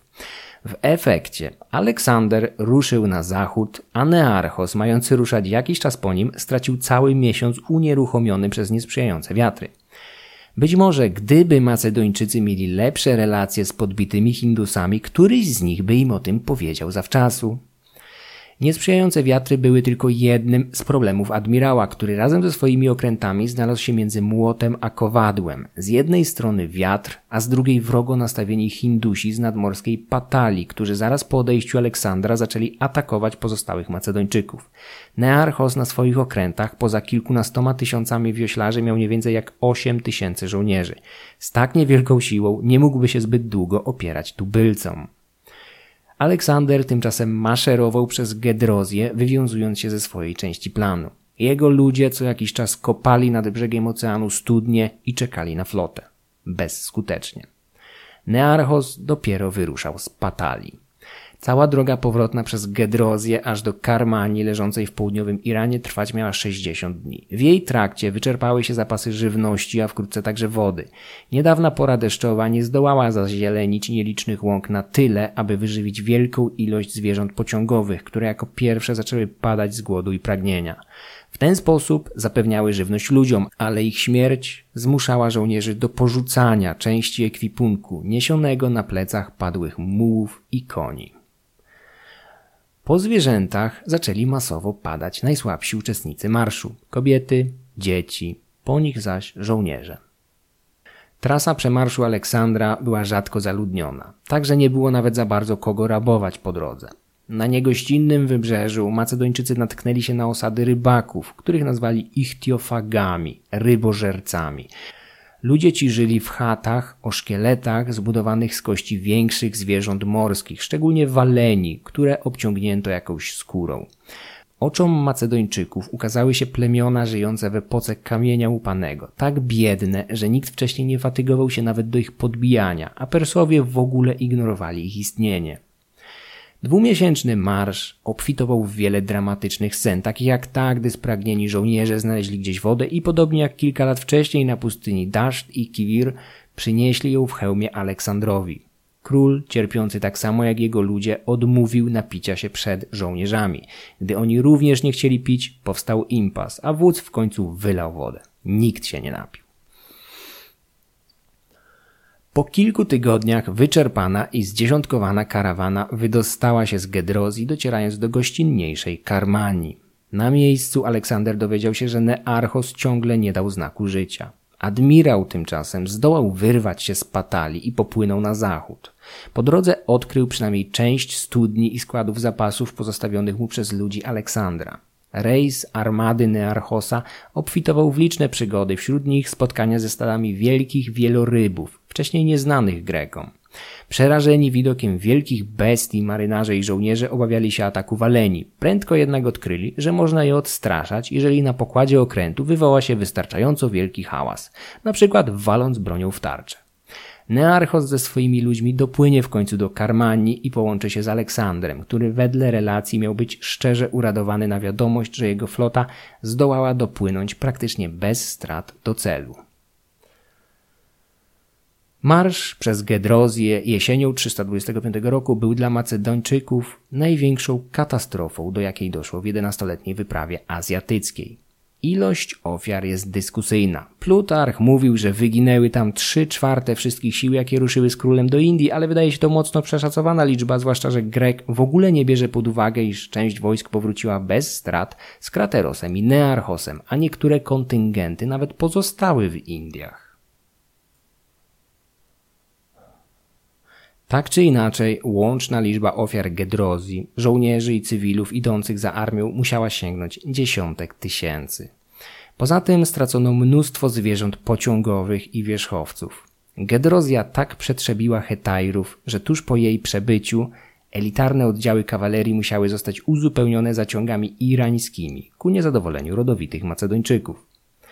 Powracająca ze wschodu armia wzięła teraz udział w wielodniowym marszu triumfalnym. Żołnierze i oficerowie przyozdobieni wieńcami bawili się w macedońskim stylu, pijąc może wina.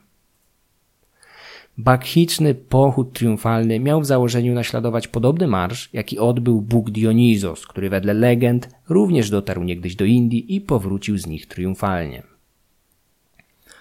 Wyprawa na wschód dobiegła końca, zaś Aleksander, pomimo olbrzymich strat na jej ostatnim etapie, chciał uczcić ją jako zwycięstwo. Bez wątpienia wyprawa była sukcesem pod kątem militarnym, ale już podczas pobytu w Karmanii do króla zaczęły dochodzić niepokojące wieści z Indii. Mieszkańcy Pendżabu powstali i wygnali swojego satrapę. Wyprawę do Indii właściwie trzeba byłoby znowu powtórzyć, co po buncie nad rzeką Hyfasis i hekatombie gedrozyjskiej było niewykonalne. Nawet Aleksander zdawał sobie sprawę, że wojsko już do Indii nie pójdzie. Aby zachować twarz, symbolicznie wcielił zbuntowaną satrapię do ziem swojego wasala Porosa i w ten sposób, przynajmniej na papierze, imperium dalej trwało w niezmienionych granicach. Na miejscu król musiał zmierzyć się z wielką ilością problemów, jakie narosły podczas jego kilkuletniej nieobecności. Podczas wizyty w Pasargadę oczom Aleksandra ukazał się zbezczeszczony i obrabowany grobowiec Cyrusa Wielkiego, który jacyś rabusie, rzekomo z Pelli, zdemolowali korzystając z osłabienia władzy wewnętrznej. Strażnicy odpowiedzialni za ochronę pochówku Cyrusa zostali zgładzeni. Z medii nadciągnęły wieści o licznych rabunkach, prześladowaniach i gwałtach, jakich dopuszczali się na miejscowej ludności macedońscy żołnierze i greccy najemnicy. Aleksander działał błyskawicznie i z charakterystyczną bezwzględnością. Jednym rozkazem wysłał na śmierć 600 szeregowców razem z czterema dowódcami. Pod miecz szli również satrapowie oskarżani o wyłudzenia i prześladowania miejscowych. Skalę chaosu i defraudacji w imperium najlepiej obrazuje historia Harpalosa, królewskiego skarbnika. Dziecięcy przyjaciel Aleksandra już raz sprzeniewierzył część skarbca i uciekł na zachód, gdy jego król wydawał się dogorywać w Cylicji, tuż przed bitwą pod Issos. Aleksander wspaniałomyślnie wybaczył mu tę radę. Pod nieobecność króla Harpalus urzędował w Babilonie niczym niezależny monarcha, szastając pieniędzmi ze skarbca na prawo i lewo. Na swój stół miał sprowadzać ryby aż z Morza Czerwonego, ale najwięcej kontrowersji wzbudzały jego relacje z kurtyzanami. Kaleki Harpalos związał się z piękną ateńską heterą Pytonikę, a gdy ta umarła, stawiał jej posągi niczym bogini. Na jej miejsce znalazł kolejną kurtyzanę, Glykerę. Ona również doczekała się pomników, a nawet pamiątkowych monet z własnymi podobiznami. Kult Glykery nasilił się po jej śmierci. Harpalos był prawdopodobnie przekonany, że Aleksander nigdy nie wróci ze wschodu i zginie gdzieś na krańcach świata. Mylił się. Gdy wyczerpany wieloletnią kampanią i morderczym marszem przez pustynię Gedrozji Aleksander wkroczył do Karmanii, na satrapów i ludzi pokroju Harpalosa padł blady strach. Zaczęły się wspomniane czystki, dla króla będące po prostu porządkami w zaniedbanym imperium. Harpalos, widząc co się święci, zdefraudował pięć tysięcy talentów, najął sześć tysięcy najemników i uciekł do Grecji, gdzie jakiś czas później ścigany na rozkaz Antypatra i Olimpias został zamordowany. Po drodze zdołał jeszcze pociągnąć za sobą na dno kilku ateńskich polityków, wśród nich Demostenesa, który dał się przekupić Macedończykowi. Aleksander egzekwował posłuszeństwo bezwzględnie. Gdy jeden z jego oficerów, Menander, samowolnie opuścił swój posterunek, został skazany na śmierć za niesubordynację i tchórzostwo. W innym przypadku król własnoręcznie dokonał egzekucji zbuntowanego Persa Orsodatesa, przeszywając go strzałą z łuku. Aleksander miał w zwyczaju ćwiczyć się w posługiwaniu tą bronią, aby zrobić pozytywne wrażenie na perskich poddanych. Biegłość w łucznictwie była bardzo wysoko ceniona wśród ludów irańskich. Skalę rabunków dodatkowo unaocznia wizyta w stadninie perskich monarchów, gdzie Aleksander zorientował się, że Z żywego inwentarza, mającego według biurokratów liczyć 150 tysięcy koni, została jedynie jedna trzecia. Resztę prawdopodobnie rozkradziono podczas lat niepokojów i wojen. Do tego niemal wszyscy satrapowie, nauczeni chaosem ostatnich lat, zaczęli tworzyć swoje własne, prywatne armie zaciężne. Widząc to, król natychmiast nakazał ich rozwiązanie. Efektem tej zrozumiałej z jego punktu widzenia decyzji był jednak narastający chaos. Dziesiątki tysięcy najemników, głównie greckich, zostało z dnia na dzień bez zajęcia. Szybko zorganizowali się w bandy, które z kolei zaczęły żyć z rabunków lokalnej ludności. Wielu z tych Helenów było zwyczajnymi wygnańcami, zmuszonymi do takiej działalności zarobkowej. Aleksander postanowił pozbyć się ich z imperium i odgórną decyzją, łamiącą wcześniejsze umowy z greckimi miastami państwami, w których zobowiązywał się do nieingerowania w ich sprawy wewnętrzne, nakazał wszystkim greckim państewkom przyjąć z powrotem każdego wygnańca, za wyjątkiem morderców i świętokradców. Liczne wojny toczone w Helladzie przez ostatnie dekady doprowadziły do wygnania całych społeczności. Na przykład w 365 roku Ateńczycy podbili wyspę Samos i na miejsce lokalnej populacji osadzili kilkanaście tysięcy własnych obywateli, tzw. Tak kleruchów. Jedną decyzją Aleksandra te wygnania, bardzo często masowe, miały zostać odwołane, a dziesiątki tysięcy wygnańców miało odzyskać swoje ziemie. Na Greków, szczególnie Ateńczyków i Etolów, padł blady strach, gdyż stanęli przed wizją zwracania prawowitym właścicielom całych miast lub wysp, jak choćby wspomniane Samos. Po przeprowadzeniu niezbędnych czystek i egzekucji król mógł zająć się administracją i konsolidacją imperium. W Babilonie trwała odbudowa ziguratu Etemenanki, zburzonego jeszcze przez Xerxesa, a teraz rozkazem Aleksandra podnoszonego ze zgliszczy. Jednocześnie z inicjatywy władcy doszło do wielkiej uroczystości znanej jako Wesele w Suzie, podczas której prominentni Macedończycy i Grecy z otoczenia króla wzięli za żony kobiety wywodzące się z perskiej elity.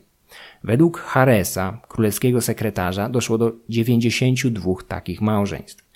Przykład dał sam Aleksander, żeniąc się ze Stateirą, córką Dariusza, która stała się obok Roxany jego drugą legalną małżonką. Wkrótce poślubił jeszcze Paryzatis, kolejną córkę poprzedniego wielkiego króla. Jego najbliższy druh, Hefajstion, ożenił się z Drypatis, córką Dariusza. Aleksander był z Hefajstionem tak mocno związany emocjonalnie, że za wszelką cenę pragnął, aby dzieci tego drugiego były kuzynami jego potomków. W tym miejscu warto zaznaczyć, że nie ma żadnych przekonujących dowodów na relację o homoseksualnym zabarwieniu między dwoma mężczyznami, chociaż naturalnie nie można jej też wykluczyć. Aleksander miał podczas wyprawy azjatyckiej wejść w erotyczną relację z młodym perskim chłopcem Bagoasem, ale natura jego relacji z Hefajstionem nie musiała mieć takiego samego charakteru.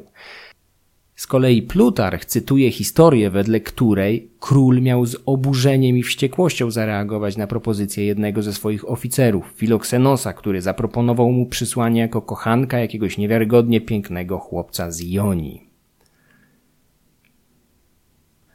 Pięciodniowe wesele w Suzie prędko rozciągnęło się także na całą armię. Król zdecydował, że każdy Grek czy Macedończyk, który zechce oficjalnie zalegalizować swój związek z azjatycką kobietą, otrzyma od niego drogocenne dary. Błyskawicznie znalazło się 10 tysięcy chętnych do orzenku bądź prezentów. Jakby tego było mało, Aleksander zobowiązał się do spłacenia długów wszystkich macedońskich utracjuszy w jego szeregach. Na uregulowanie tych zobowiązań przekazano rzekomo niemal 10 tysięcy talentów czyli równowartość 20-letniego żołdu 10 tysięcy piechurów. Kwotę tę napompowały oczywiście liczne oszustwa i fałszywe długi, o czym zresztą sam król doskonale wiedział.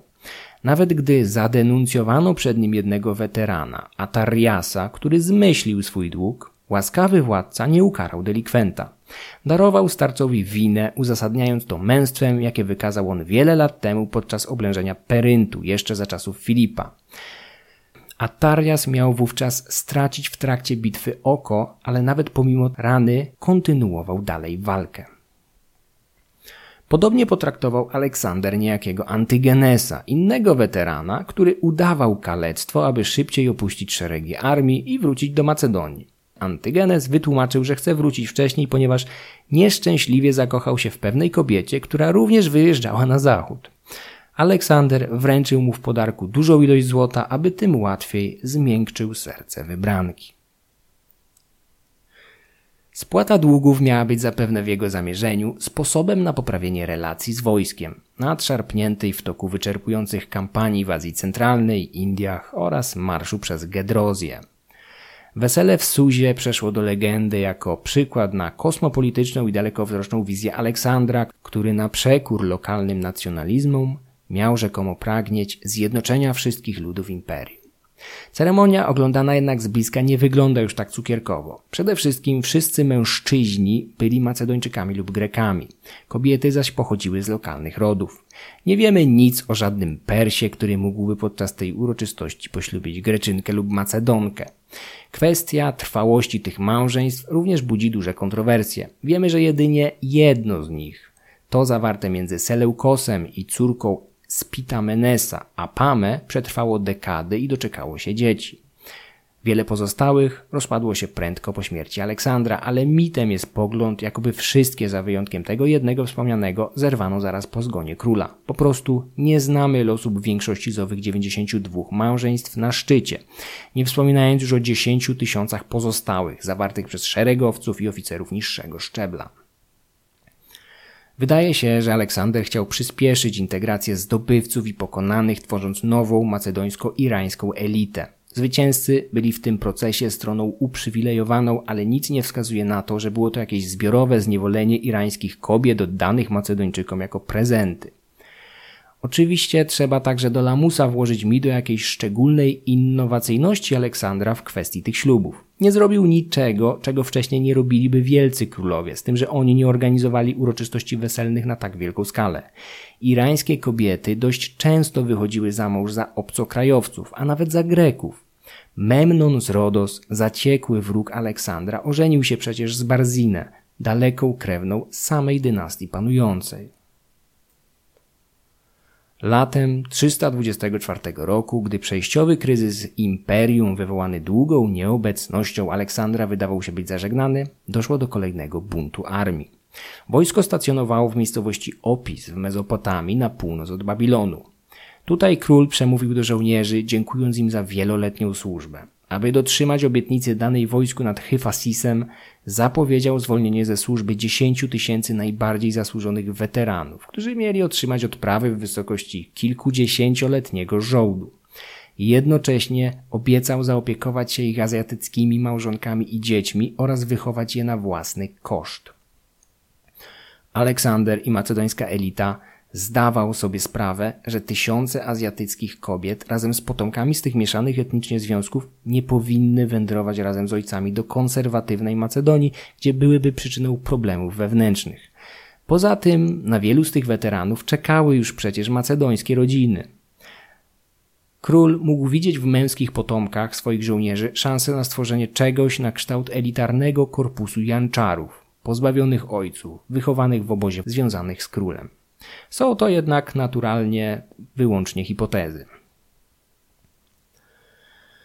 Wysoka odprawa i obietnica zaopiekowania się rodzinami były przykładem typowej dla króla hojności, ale ku jego zdziwieniu nie zostały dobrze przyjęte. Atmosferę w opis podgrzało przybycie 30 tysięcy młodych Persów, od trzech lat szkolonych w macedońskich metodach walki. Ci młodzi ludzie, zwani przez kronikarzy epigonami, czyli następcami, nie spotkali się z życzliwym przyjęciem weteranów Aleksandra. Macedończycy drwili z nich, zwąc ich tancerzami. W głębi serca jednak czuli się po prostu dotknięci faktem, że pokonani Persowie zaczynają ich zastępować na każdym szczeblu.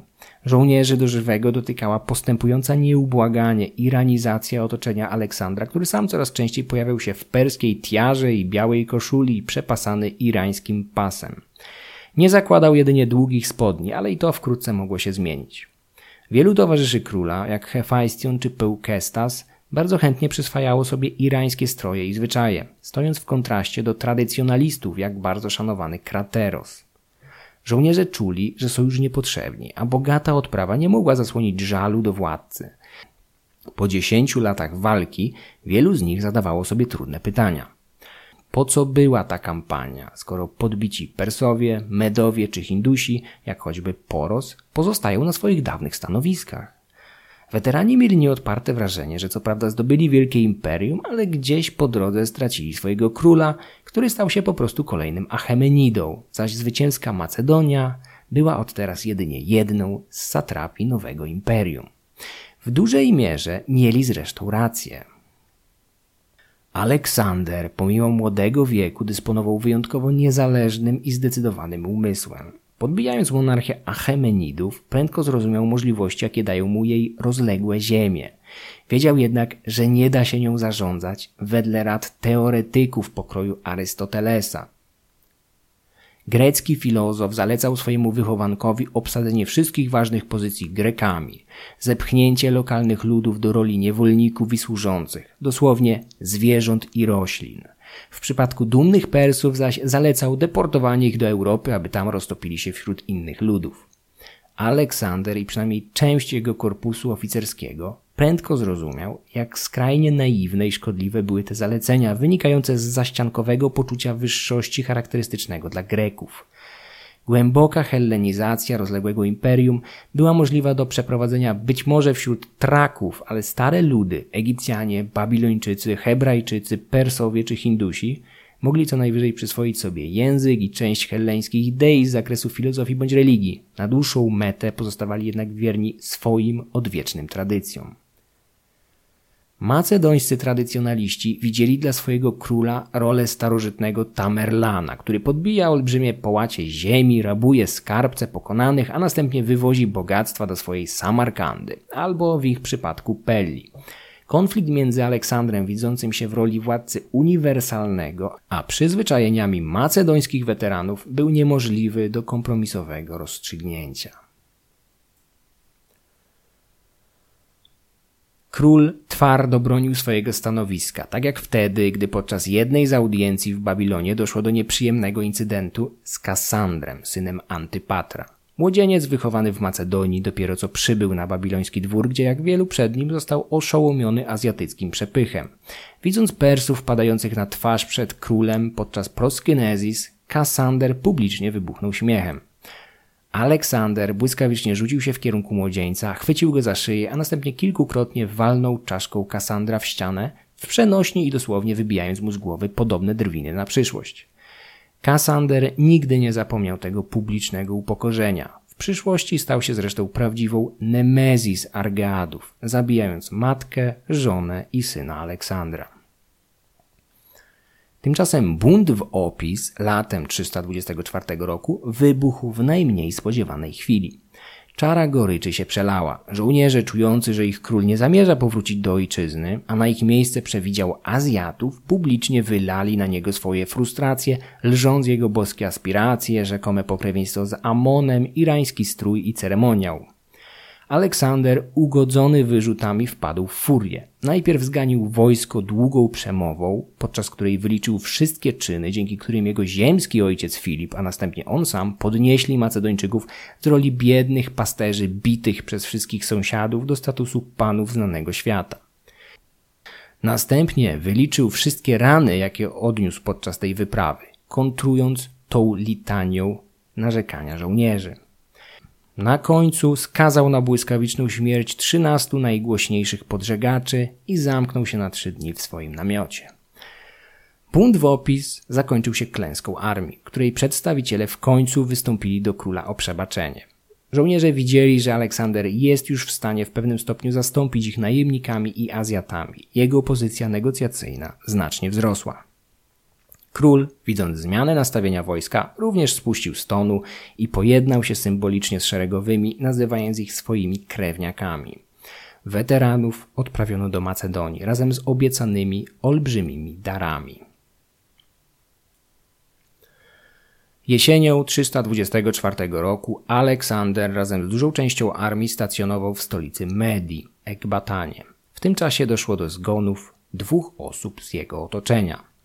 Najpierw indyjski bramin i mędrzec Kalanos, towarzyszący Macedończykom od dwóch lat, postanowił popełnić samobójstwo. Mężczyzna miał 73 lata i cieszył się dotychczas wyśmienitym zdrowiem, które miało się ostatnio popsuć.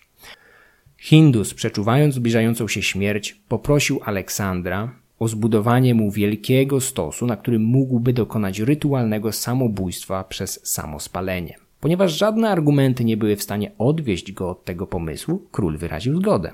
Po wzniesieniu stosu, Kalanos na oczach całej zgromadzonej na to wyjątkowe widowisko armii wspiął się na szczyt i oddał swoje ciało płomieniom.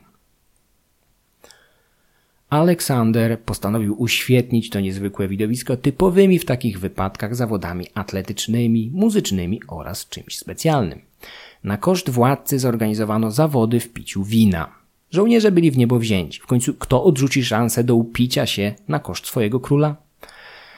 Do walki o tytuł największego opoja przystąpić miały setki Macedończyków. Zwycięzcą okazał się zaś pewien Promachos, który miał rzekomo wypić 11 litrów wina i zdobyć 10 talentów, czyli żołd za 200 lat służby. Zwycięzca nie nacieszył się nagrodą, zatruł się tak olbrzymią ilością alkoholu i wyzionął ducha w mękach cztery dni później. W ciągu dwóch dni po zawodach zmarło 41 innych Macedończyków. Jedni z powodu zatrucia, większość jednak na skutek wyziębienia. W końcu była już jesień, a tej nocy w Ekbatanie gwałtownie spadła temperatura i wielu pijanych żołnierzy po prostu zmarło z wyziębienia. Kolejny zgon był znacznie bardziej bolesny dla króla. Późną jesienią 324 roku Hefajstion, nieodłączny druh, zaniemógł. Już starożytni wychodzili z założenia, że przyczyną choroby Hefajstiona był głównie alkoholizm i jakieś zatrucie pokarmowe. Armia razem z korpusem oficerskim ciągle świętowała ukończoną wyprawę na wschód, do tego zabijając bezczynność w przerwie przed kolejną wojną. Hefajstion folgował sobie tak, jak na porządnego Macedończyka przystało. Jego lekarz Glaukos zalecił mu przede wszystkim ścisłą dietę i odpoczynek. Po kilku dniach terapii gorączka i dolegliwości żołądkowe zaczynały ustępować, więc nasz dzielny Hefajstion, przekonany, że jego organizm wraca na prawidłowe tory, na przekór radom medyka skonsumował całą pieczoną kurę, popijając ją dwoma litrami wina. Błyskawicznie poczuł się gorzej i jeszcze tego samego dnia wyzionął ducha. Człowiek, który razem z Aleksandrem przemaszerował ponad 20 tysięcy kilometrów i przeżył rany odniesione m.in. pod Gaugamelą, zabił się winem i kurczakiem. Oczywiście wiadomość wstrząsnęła Aleksandrem, który od razu, zgodnie z perskim zwyczajem, kazał ukrzyżować pechowego lekarza którego całą winą było to, że nie upilnował swojego pacjenta idioty. Zgon Hefajstiona nie przeszedł bez echa. Aleksander miał obejmować jego zwłoki przez dwa dni, następnie zgolił włosy na znak żałoby. Armii nakazano żałobę, zabraniając jednocześnie wszelkich zabaw z wykorzystaniem muzyki. Wszystkim koniom i mułom ścięto grzywy i ogony, a na sam koniec Aleksander nakazał wygasić święty ogień w irańskich świątyniach, czyn, którego dokonywano jedynie po śmierci króla. Dla przesądnych ludzi tamtych czasów była to wybitnie zła wróżba. Cierpiący król wysłał do oazy w Siwa, której najbardziej ufał, zapytanie, czy może ogłosić zmarłego towarzysza Bogiem i oddawać mu kult jak innym olimpijczykom. Dość twardo stąpający po ziemi kapłani z Siwy odpowiedzieli jakiś czas potem, że Hefajstion nie został Bogiem, ale można czcić go jako Herosa, wilk syty i owca cała. Wstrząśnięty osobistą tragedią Aleksander postanowił znaleźć sobie jakieś kreatywne zajęcia na świeżym powietrzu. Ponieważ Macedończyk najlepiej odnajdywał się na placu boju, zarządził zimową kampanię przeciwko Kosejczykom, dzikim góralom z gór Zagros. Kossejczycy nigdy nie uznawali zwierzchności królów perskich, a ci ostatni musieli nawet wręczać im coroczne haracze, aby zapewnić sobie bezpieczeństwo górskich szlaków wiodących z Babilonii do Persydy. Persowie nie widzieli sensu w pacyfikacji Kossejczyków, chroniących się w niedostępnych górach. Aleksander był jednak innego zdania. Czterdziestodniowa kampania pozwoliła mu nieco dojść do siebie.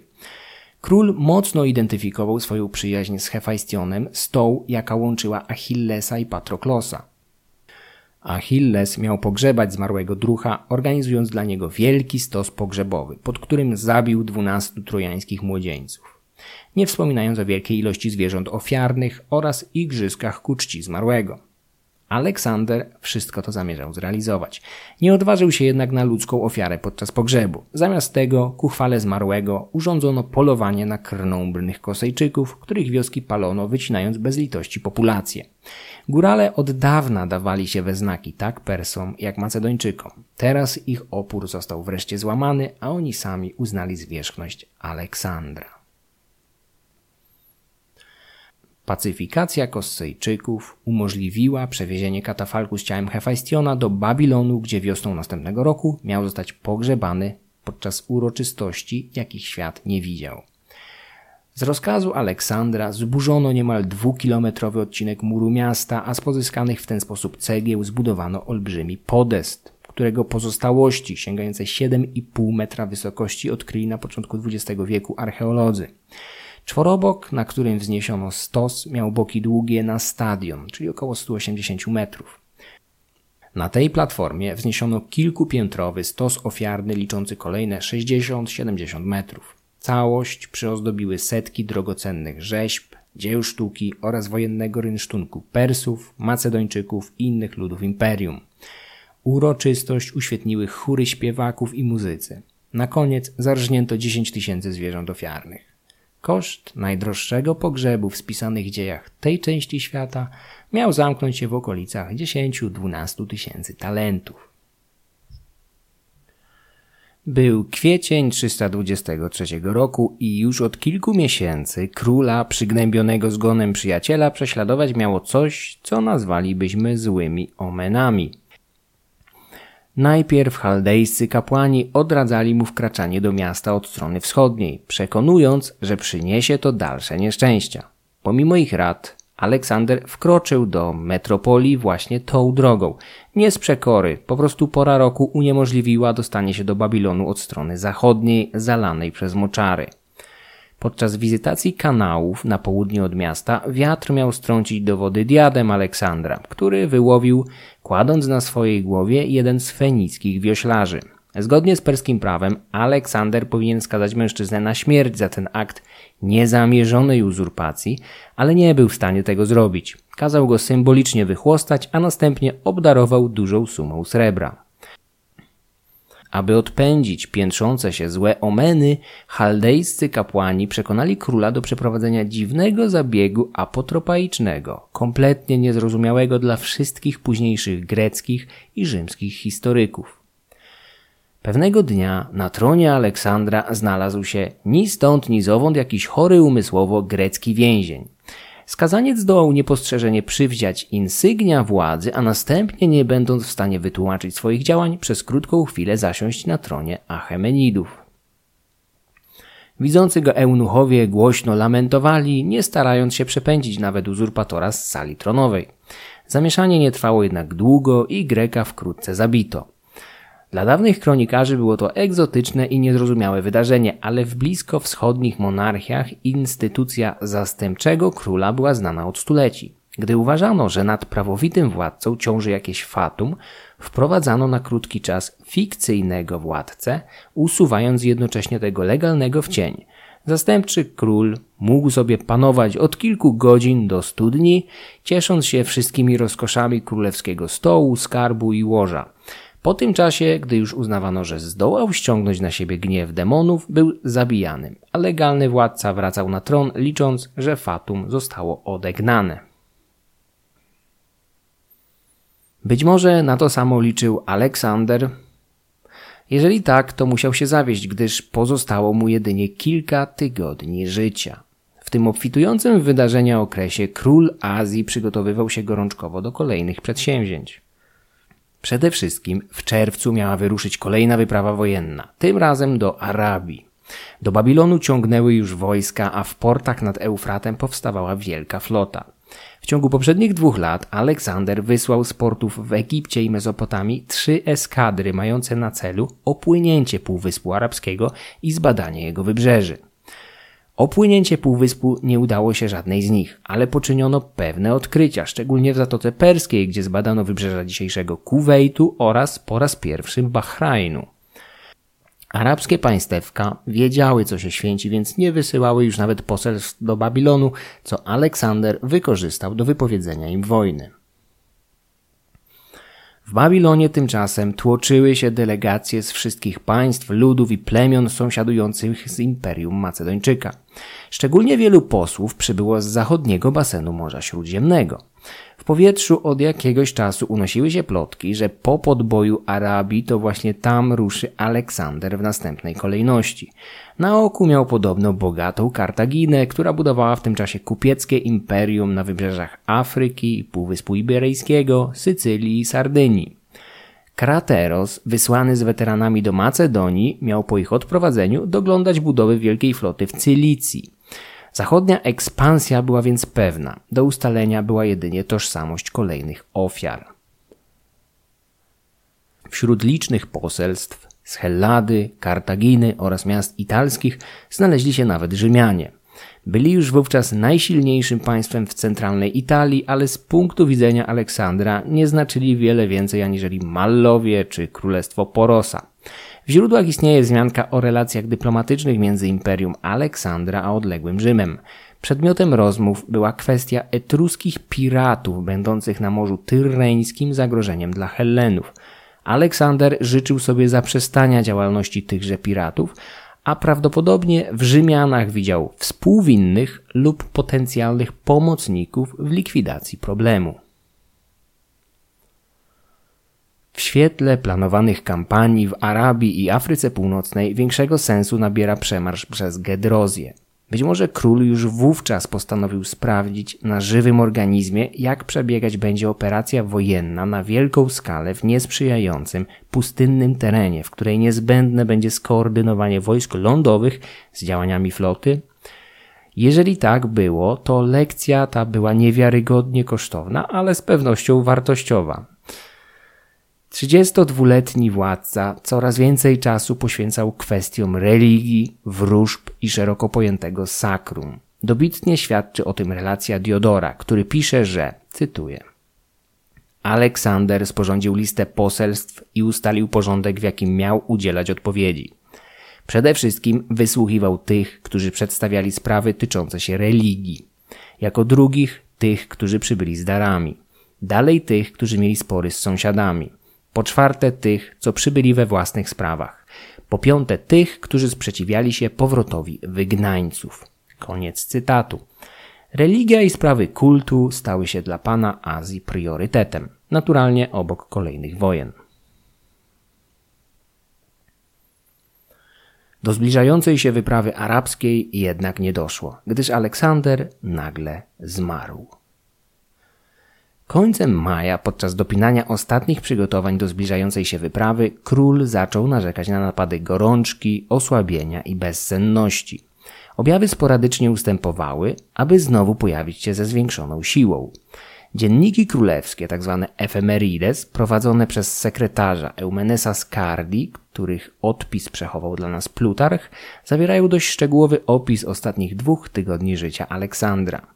Dręczyły go wówczas ciągłe nawroty gorączki, bezsenności i postępujące osłabienie. Z początku był jeszcze w stanie uczestniczyć w częstych ucztach i rekreacji z przyjaciółmi, choćby podczas gry w kości, ale wkrótce nieprzerwana gorączka przykuła go trwale do łóżka. Stan króla pogarszał się. Z czasem w ogóle nie był w stanie podnieść się o własnych siłach, majaczył, nie rozpoznawał ludzi, stracił głos. Końcu, gdzieś między 10 a 11 czerwca 323 roku, według naszej rachuby czasu, Aleksander zmarł. Niemal do ostatniej chwili wypełniając codzienne powinności religijne i mając nadzieję na rychłe rozpoczęcie kampanii arabskiej. Śmierć ciągle dość młodego króla wstrząsnęła całym imperium. Umierał kilka tygodni przed 33 urodzinami, po 12 latach i 7 miesiącach panowania. Jedyne co wiemy o jego śmierci z całą pewnością to to, że była spowodowana czynnikami naturalnymi, najprawdopodobniej infekcją bakteryjną. Od XIX wieku wysuwano mnóstwo hipotez, z których ciągle najmocniej trzymają się dwie: malaria i dur brzuszny.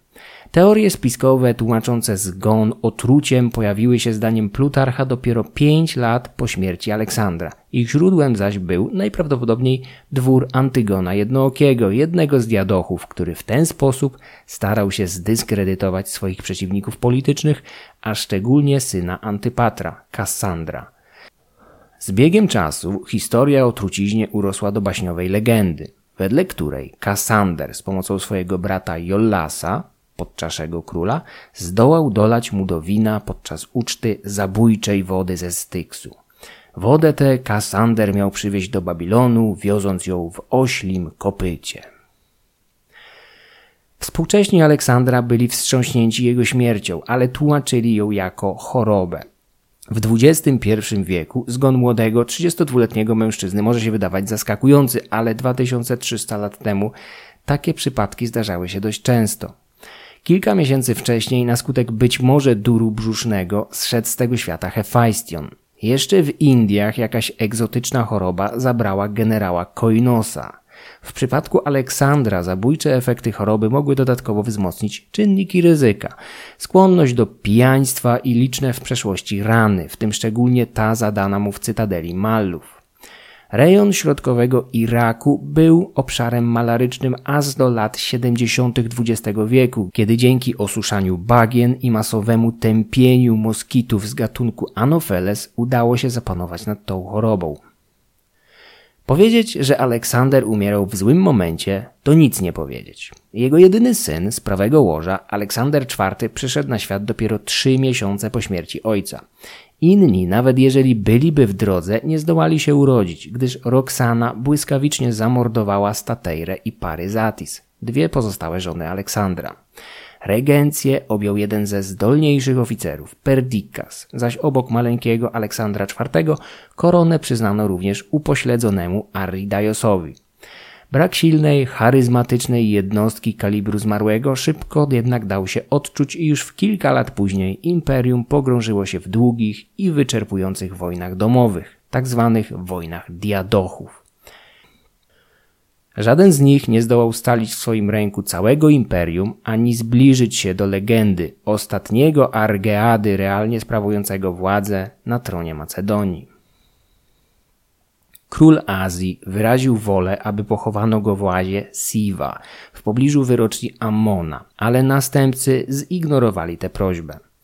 Perdikas postanowił pod wpływem armii złożyć ciało w Macedonii obok jego ojca i przodków. Przez dwa lata przygotowywano olbrzymi katafalk, będący wówczas dziełem sztuki i techniki zarazem. Ciało transportowane przez setki zwierząt pociągowych, służących i silną eskortę nigdy nie dotarło jednak do ojczyzny. W okolicy Damaszku przechwycił je już wówczas zbuntowany satrapa Egiptu, Ptolemeusz, dla którego posiadanie zwłok Aleksandra było fantastyczną szansą na zwiększenie legitymizacji własnej władzy. Ciało króla spoczywało przez lata w Memphis, a po ukończeniu specjalnego kompleksu grobowego w dopiero budowanej Aleksandrii zostało tam złożone. W założonym przez niego mieście, zabalsamowane i wystawione na widok zwłoki, spoczywały przynajmniej 600 lat.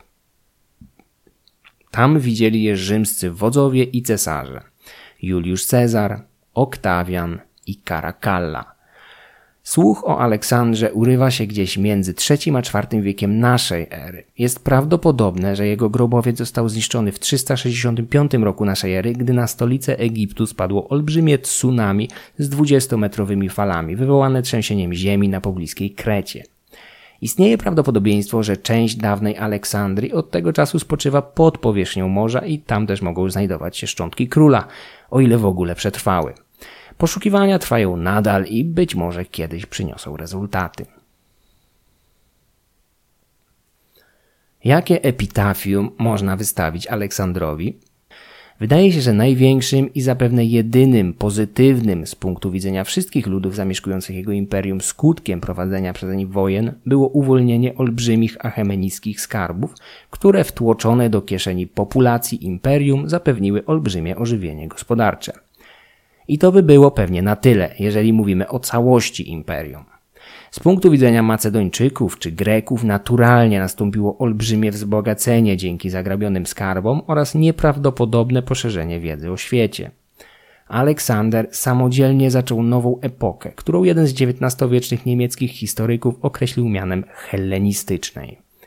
Termin ten zrobił olbrzymią karierę i do dzisiaj jest powszechnie używany dla określenia dziejów Grecji i ziem dawnego imperium Achemenidów od śmierci Aleksandra w 323 roku aż do upadku Egiptu Kleopatry niemal trzy wieki później.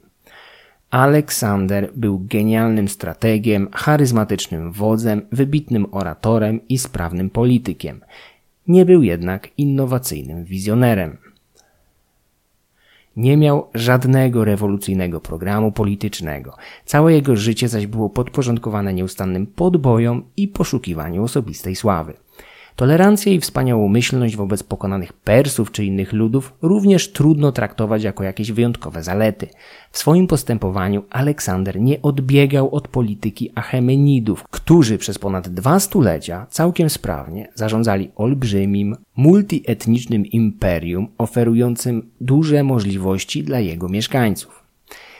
Ich państwo przeżywało naturalnie okresy wzlotów i upadków, ale na dłuższą metę było skutecznym organizmem państwowym, z doskonałą na owe czasy administracją, niemal w całości przejętą przez Aleksandra i Diadochów. Na dłuższą metę egzotyczne kampanie Macedończyka wywarły negatywny wpływ nawet na rodzimą Macedonię i Helladę, drenując je z silnych, zdrowych, ambitnych mężczyzn w najlepszym okresie życia. Wielu z nich poległo na polach bitew od Hellespontu aż po Indus. Inni wrócili do ojczyzny niejednokrotnie okaleczeni bądź po prostu starzy po latach spędzonych na wschodzie. Życie Aleksandra było jedynie uwerturą do morderczych wojen diadochów, które pogrążyły Bliski Wschód na całe dekady w chaosie, nieznanym tam od setek lat. Wojny domowe w starożytnej Persji, choć niejednokrotnie brutalne i długotrwałe, były jedynie przerywnikiem w stabilnej egzystencji wielkiego imperium. Aleksander przerwał dynastyczną ciągłość i stworzył precedens, w którym władza należy się najzdolniejszym generałom. Gdyby architekt nowego imperium przeżył dłużej i zdołał stworzyć stabilną dynastię, być może dałoby się przychylniej spojrzeć na jego wpływ na losy tej części świata. Być może byłby w stanie stworzyć stabilne imperium od słupów Heraklesa aż po Indus, najludniejsze i najbogatsze w dotychczasowych dziejach świata, a historia potoczyłaby się inaczej. Przyniósł wojnę i chaos, nie zdążył dać długotrwałej stabilności. Jego następcy przyniosą jedynie więcej wojny i więcej chaosu. Po śmierci w Babilonie zarzucono wielkie plany zmarłego. Zrezygnowano z podboju Arabii i wyprawy do Kartaginy. W efekcie tego nie można było również zbudować drogi z Egiptu do słupów Heraklesa. Filip nie doczekał się wielkiej piramidy w egipskim stylu, którą Aleksander, zafascynowany podobnymi konstrukcjami w kraju faraonów, obiecał wybudować ojcu w Werginie. Ocalała także góra Atos, której południowy stok zgodnie z pomysłem nadwornego architekta Deinokratesa miano przekuć na olbrzymią twarz Aleksandra, czyniąc z niej coś na miarę góry Rushmore z podobiznami czterech prezydentów Stanów Zjednoczonych. Masowe deportacje ludności między Azją i Europą również nie doszły do skutku. Naukowcy często powątpiewają w prawdziwość tych inicjatyw, ale Filip uprawiał politykę planowanego mieszania ludności na Bałkanach, więc czego Aleksander nie miałby zamierzać tego samego w Azji?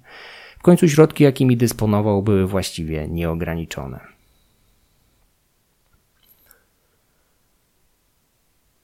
Podsumowując dokonania króla Macedończyków, nie można jednak popełnić niewybaczalnego błędu i zapomnieć o idącej za nim najlepszej w ówczesnym świecie armii, odziedziczonej w dużej mierze po ojcu. Macedońska armia była fenomenem ze względu na osiągnięcie najwyższego poziomu nie w jednej formacji, jak miało to miejsce wcześniej, lecz w niemal wszystkich równocześnie.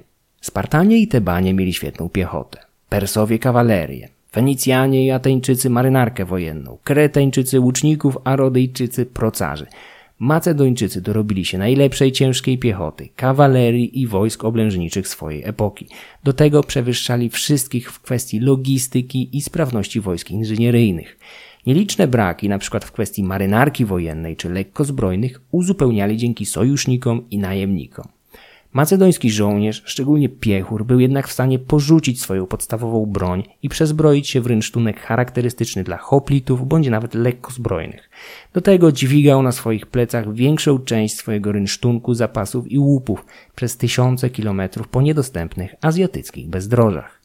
Szybkość i skala sukcesów odniesionych w Eurazji przez ten niewielki naród pod rządami najpierw Filipa, a potem Aleksandra będzie zdarzeniem bez precedensu, przewyższającym wcześniejsze osiągnięcia Persów, a przebić je zdołają dopiero Arabowie, a po nich Mongołowie Chingis Hana.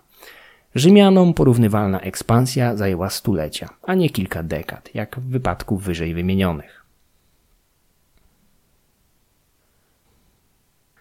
Postać Aleksandra i jego czasy, pomimo wszystkich tragedii, jakie przyniosły tej części świata, są fascynujące. Młody Macedończyk ucieleśniał w sobie wszystkie sprzeczności kultury, w jakiej się wychował i pomimo dość licznych poświęconych mu źródeł literackich, ciągle pozostaje dla nas swego rodzaju nieodgadnionym kameleonem. W jego osobie i działaniu widać masę sprzeczności. Z jednej strony apolliński rozum, opanowanie, rozsądek. Z drugiej zaś dionizyjskie szaleństwo, dzikość i okrucieństwo. Rzadko spotykana wśród ludzi o jego możliwościach wstrzemięźliwość seksualna, potwierdzona przez wszystkich starożytnych kronikarzy, skontrastowana ze skłonnością do pijaństwa i lekkomyślnego gniewu. Wspaniałomyślność okazywana pokonanym wrogom pokroju Porosa, przeciwstawiona barbarzyństwu, z jakim zamęczył na śmierć Batisa, wleczonego za jego rydwanem niczym trojański Hektor. Geniusz taktyczny i strategiczny, którego omal nie zaprzepaściła lekkomyślna brawura i poszukiwanie chwały zawsze, wszędzie i za wszelką cenę. Nieważne, czy stawką było starcie z wielkim królem Podissos, polowanie na dzikie lwy w górach Antylibanu, czy walka o nic nieznaczącą osadę z chatkami z gliny gdzieś w dalekiej Baktrii czy Sogdianie. Aleksander zawsze dawał z siebie 120 albo i 200%, oczekując tego samego od podwładnych i towarzyszy. Wszystkie te sprzeczności i kontrasty jego postaci balansującej na wspomnianej wąskiej krawędzi między postawami Apollina i Dionizosa czynią go moim zdaniem postacią dalece bardziej interesującą od skrajnie racjonalnego Cezara, o Oktawianie nawet nie wspominając. Azjatycka wyprawa Aleksandra to jedna z najbardziej egzotycznych, epickich, okrutnych i szalonych epopei w spisanej historii ludzkości, a zwłaszcza w dziejach klasycznej starożytności. Aleksandra możemy oceniać pod wieloma kątami. Zawsze jednak będziemy na niego patrzyli przez okulary ludzi żyjących 23 stulecia za późno. Nigdy do końca nie zrozumiemy jego motywacji ze względu na skąpość źródeł i odmienne warunki, w jakich przyszło się nam wychować i żyć. Na zakończenie, zamiast podsumowań nowożytnych historyków, przygotowałem dwa cytaty ze źródeł. Pierwszym jest ulubiony przez Aleksandra fragment Iliady, który zwięźle tłumaczy ideał, do jakiego dążył. Nasz bohater chciał być królem dobrym i pysznie włócznią władającym. Tylko i aż tyle. Być królem dobrym i pysznie włócznią władającym. Drugi, znacznie dłuższy, pochodzi od Plutarcha w tłumaczeniu Krzysztofa Nawodki, który chyba najlepiej wyraża stosunek, jakim starożytni Grecy i Rzymianie, patrzący z perspektywy trzech wieków, oceniali Macedończyka. Cytuję. Niezwłocznie po odejściu Aleksandra Leostenes powiedział, że jego wojsko błąka się to tu, to tam i wpada samo na siebie. Porównał je do oślepionego cyklopa wyciągającego ręce, które po omacku nie prowadziły go do żadnego celu. Tak ów ogrom błąkał się niepewny i pozbawiony mocnej podstawy na skutek braku dowództwa. Martwe ciało, gdy opuści je dusza, traci naturalną spójność i nie tworzy jedności ale rozprasza się, a jego części oddalają się od siebie, odchodzą i uciekają.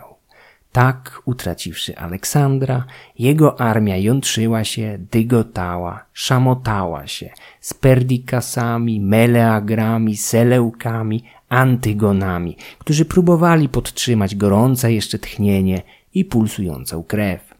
W końcu obumarła i zginęła, sama przez się rodząc, jak robactwo, nisko urodzonych królów i wodzów wydających ostatnie tchnienie. Treść przygotował i przeczytał Michał Kuźniar. Wszystkie wykorzystane źródła znajdziecie w opisie odcinka oraz w filmie na YouTube. Podcast Mroczne Wieki można wspierać na patronite.pl łamane na Mroczne Wieki. Serdecznie dziękuję wszystkim patronom, a szczególnie Tomaszowi i dwóm Oskarom. Filmy będące ekranizacją audycji można oglądać i komentować na YouTube, do czego wszystkich serdecznie zachęcam.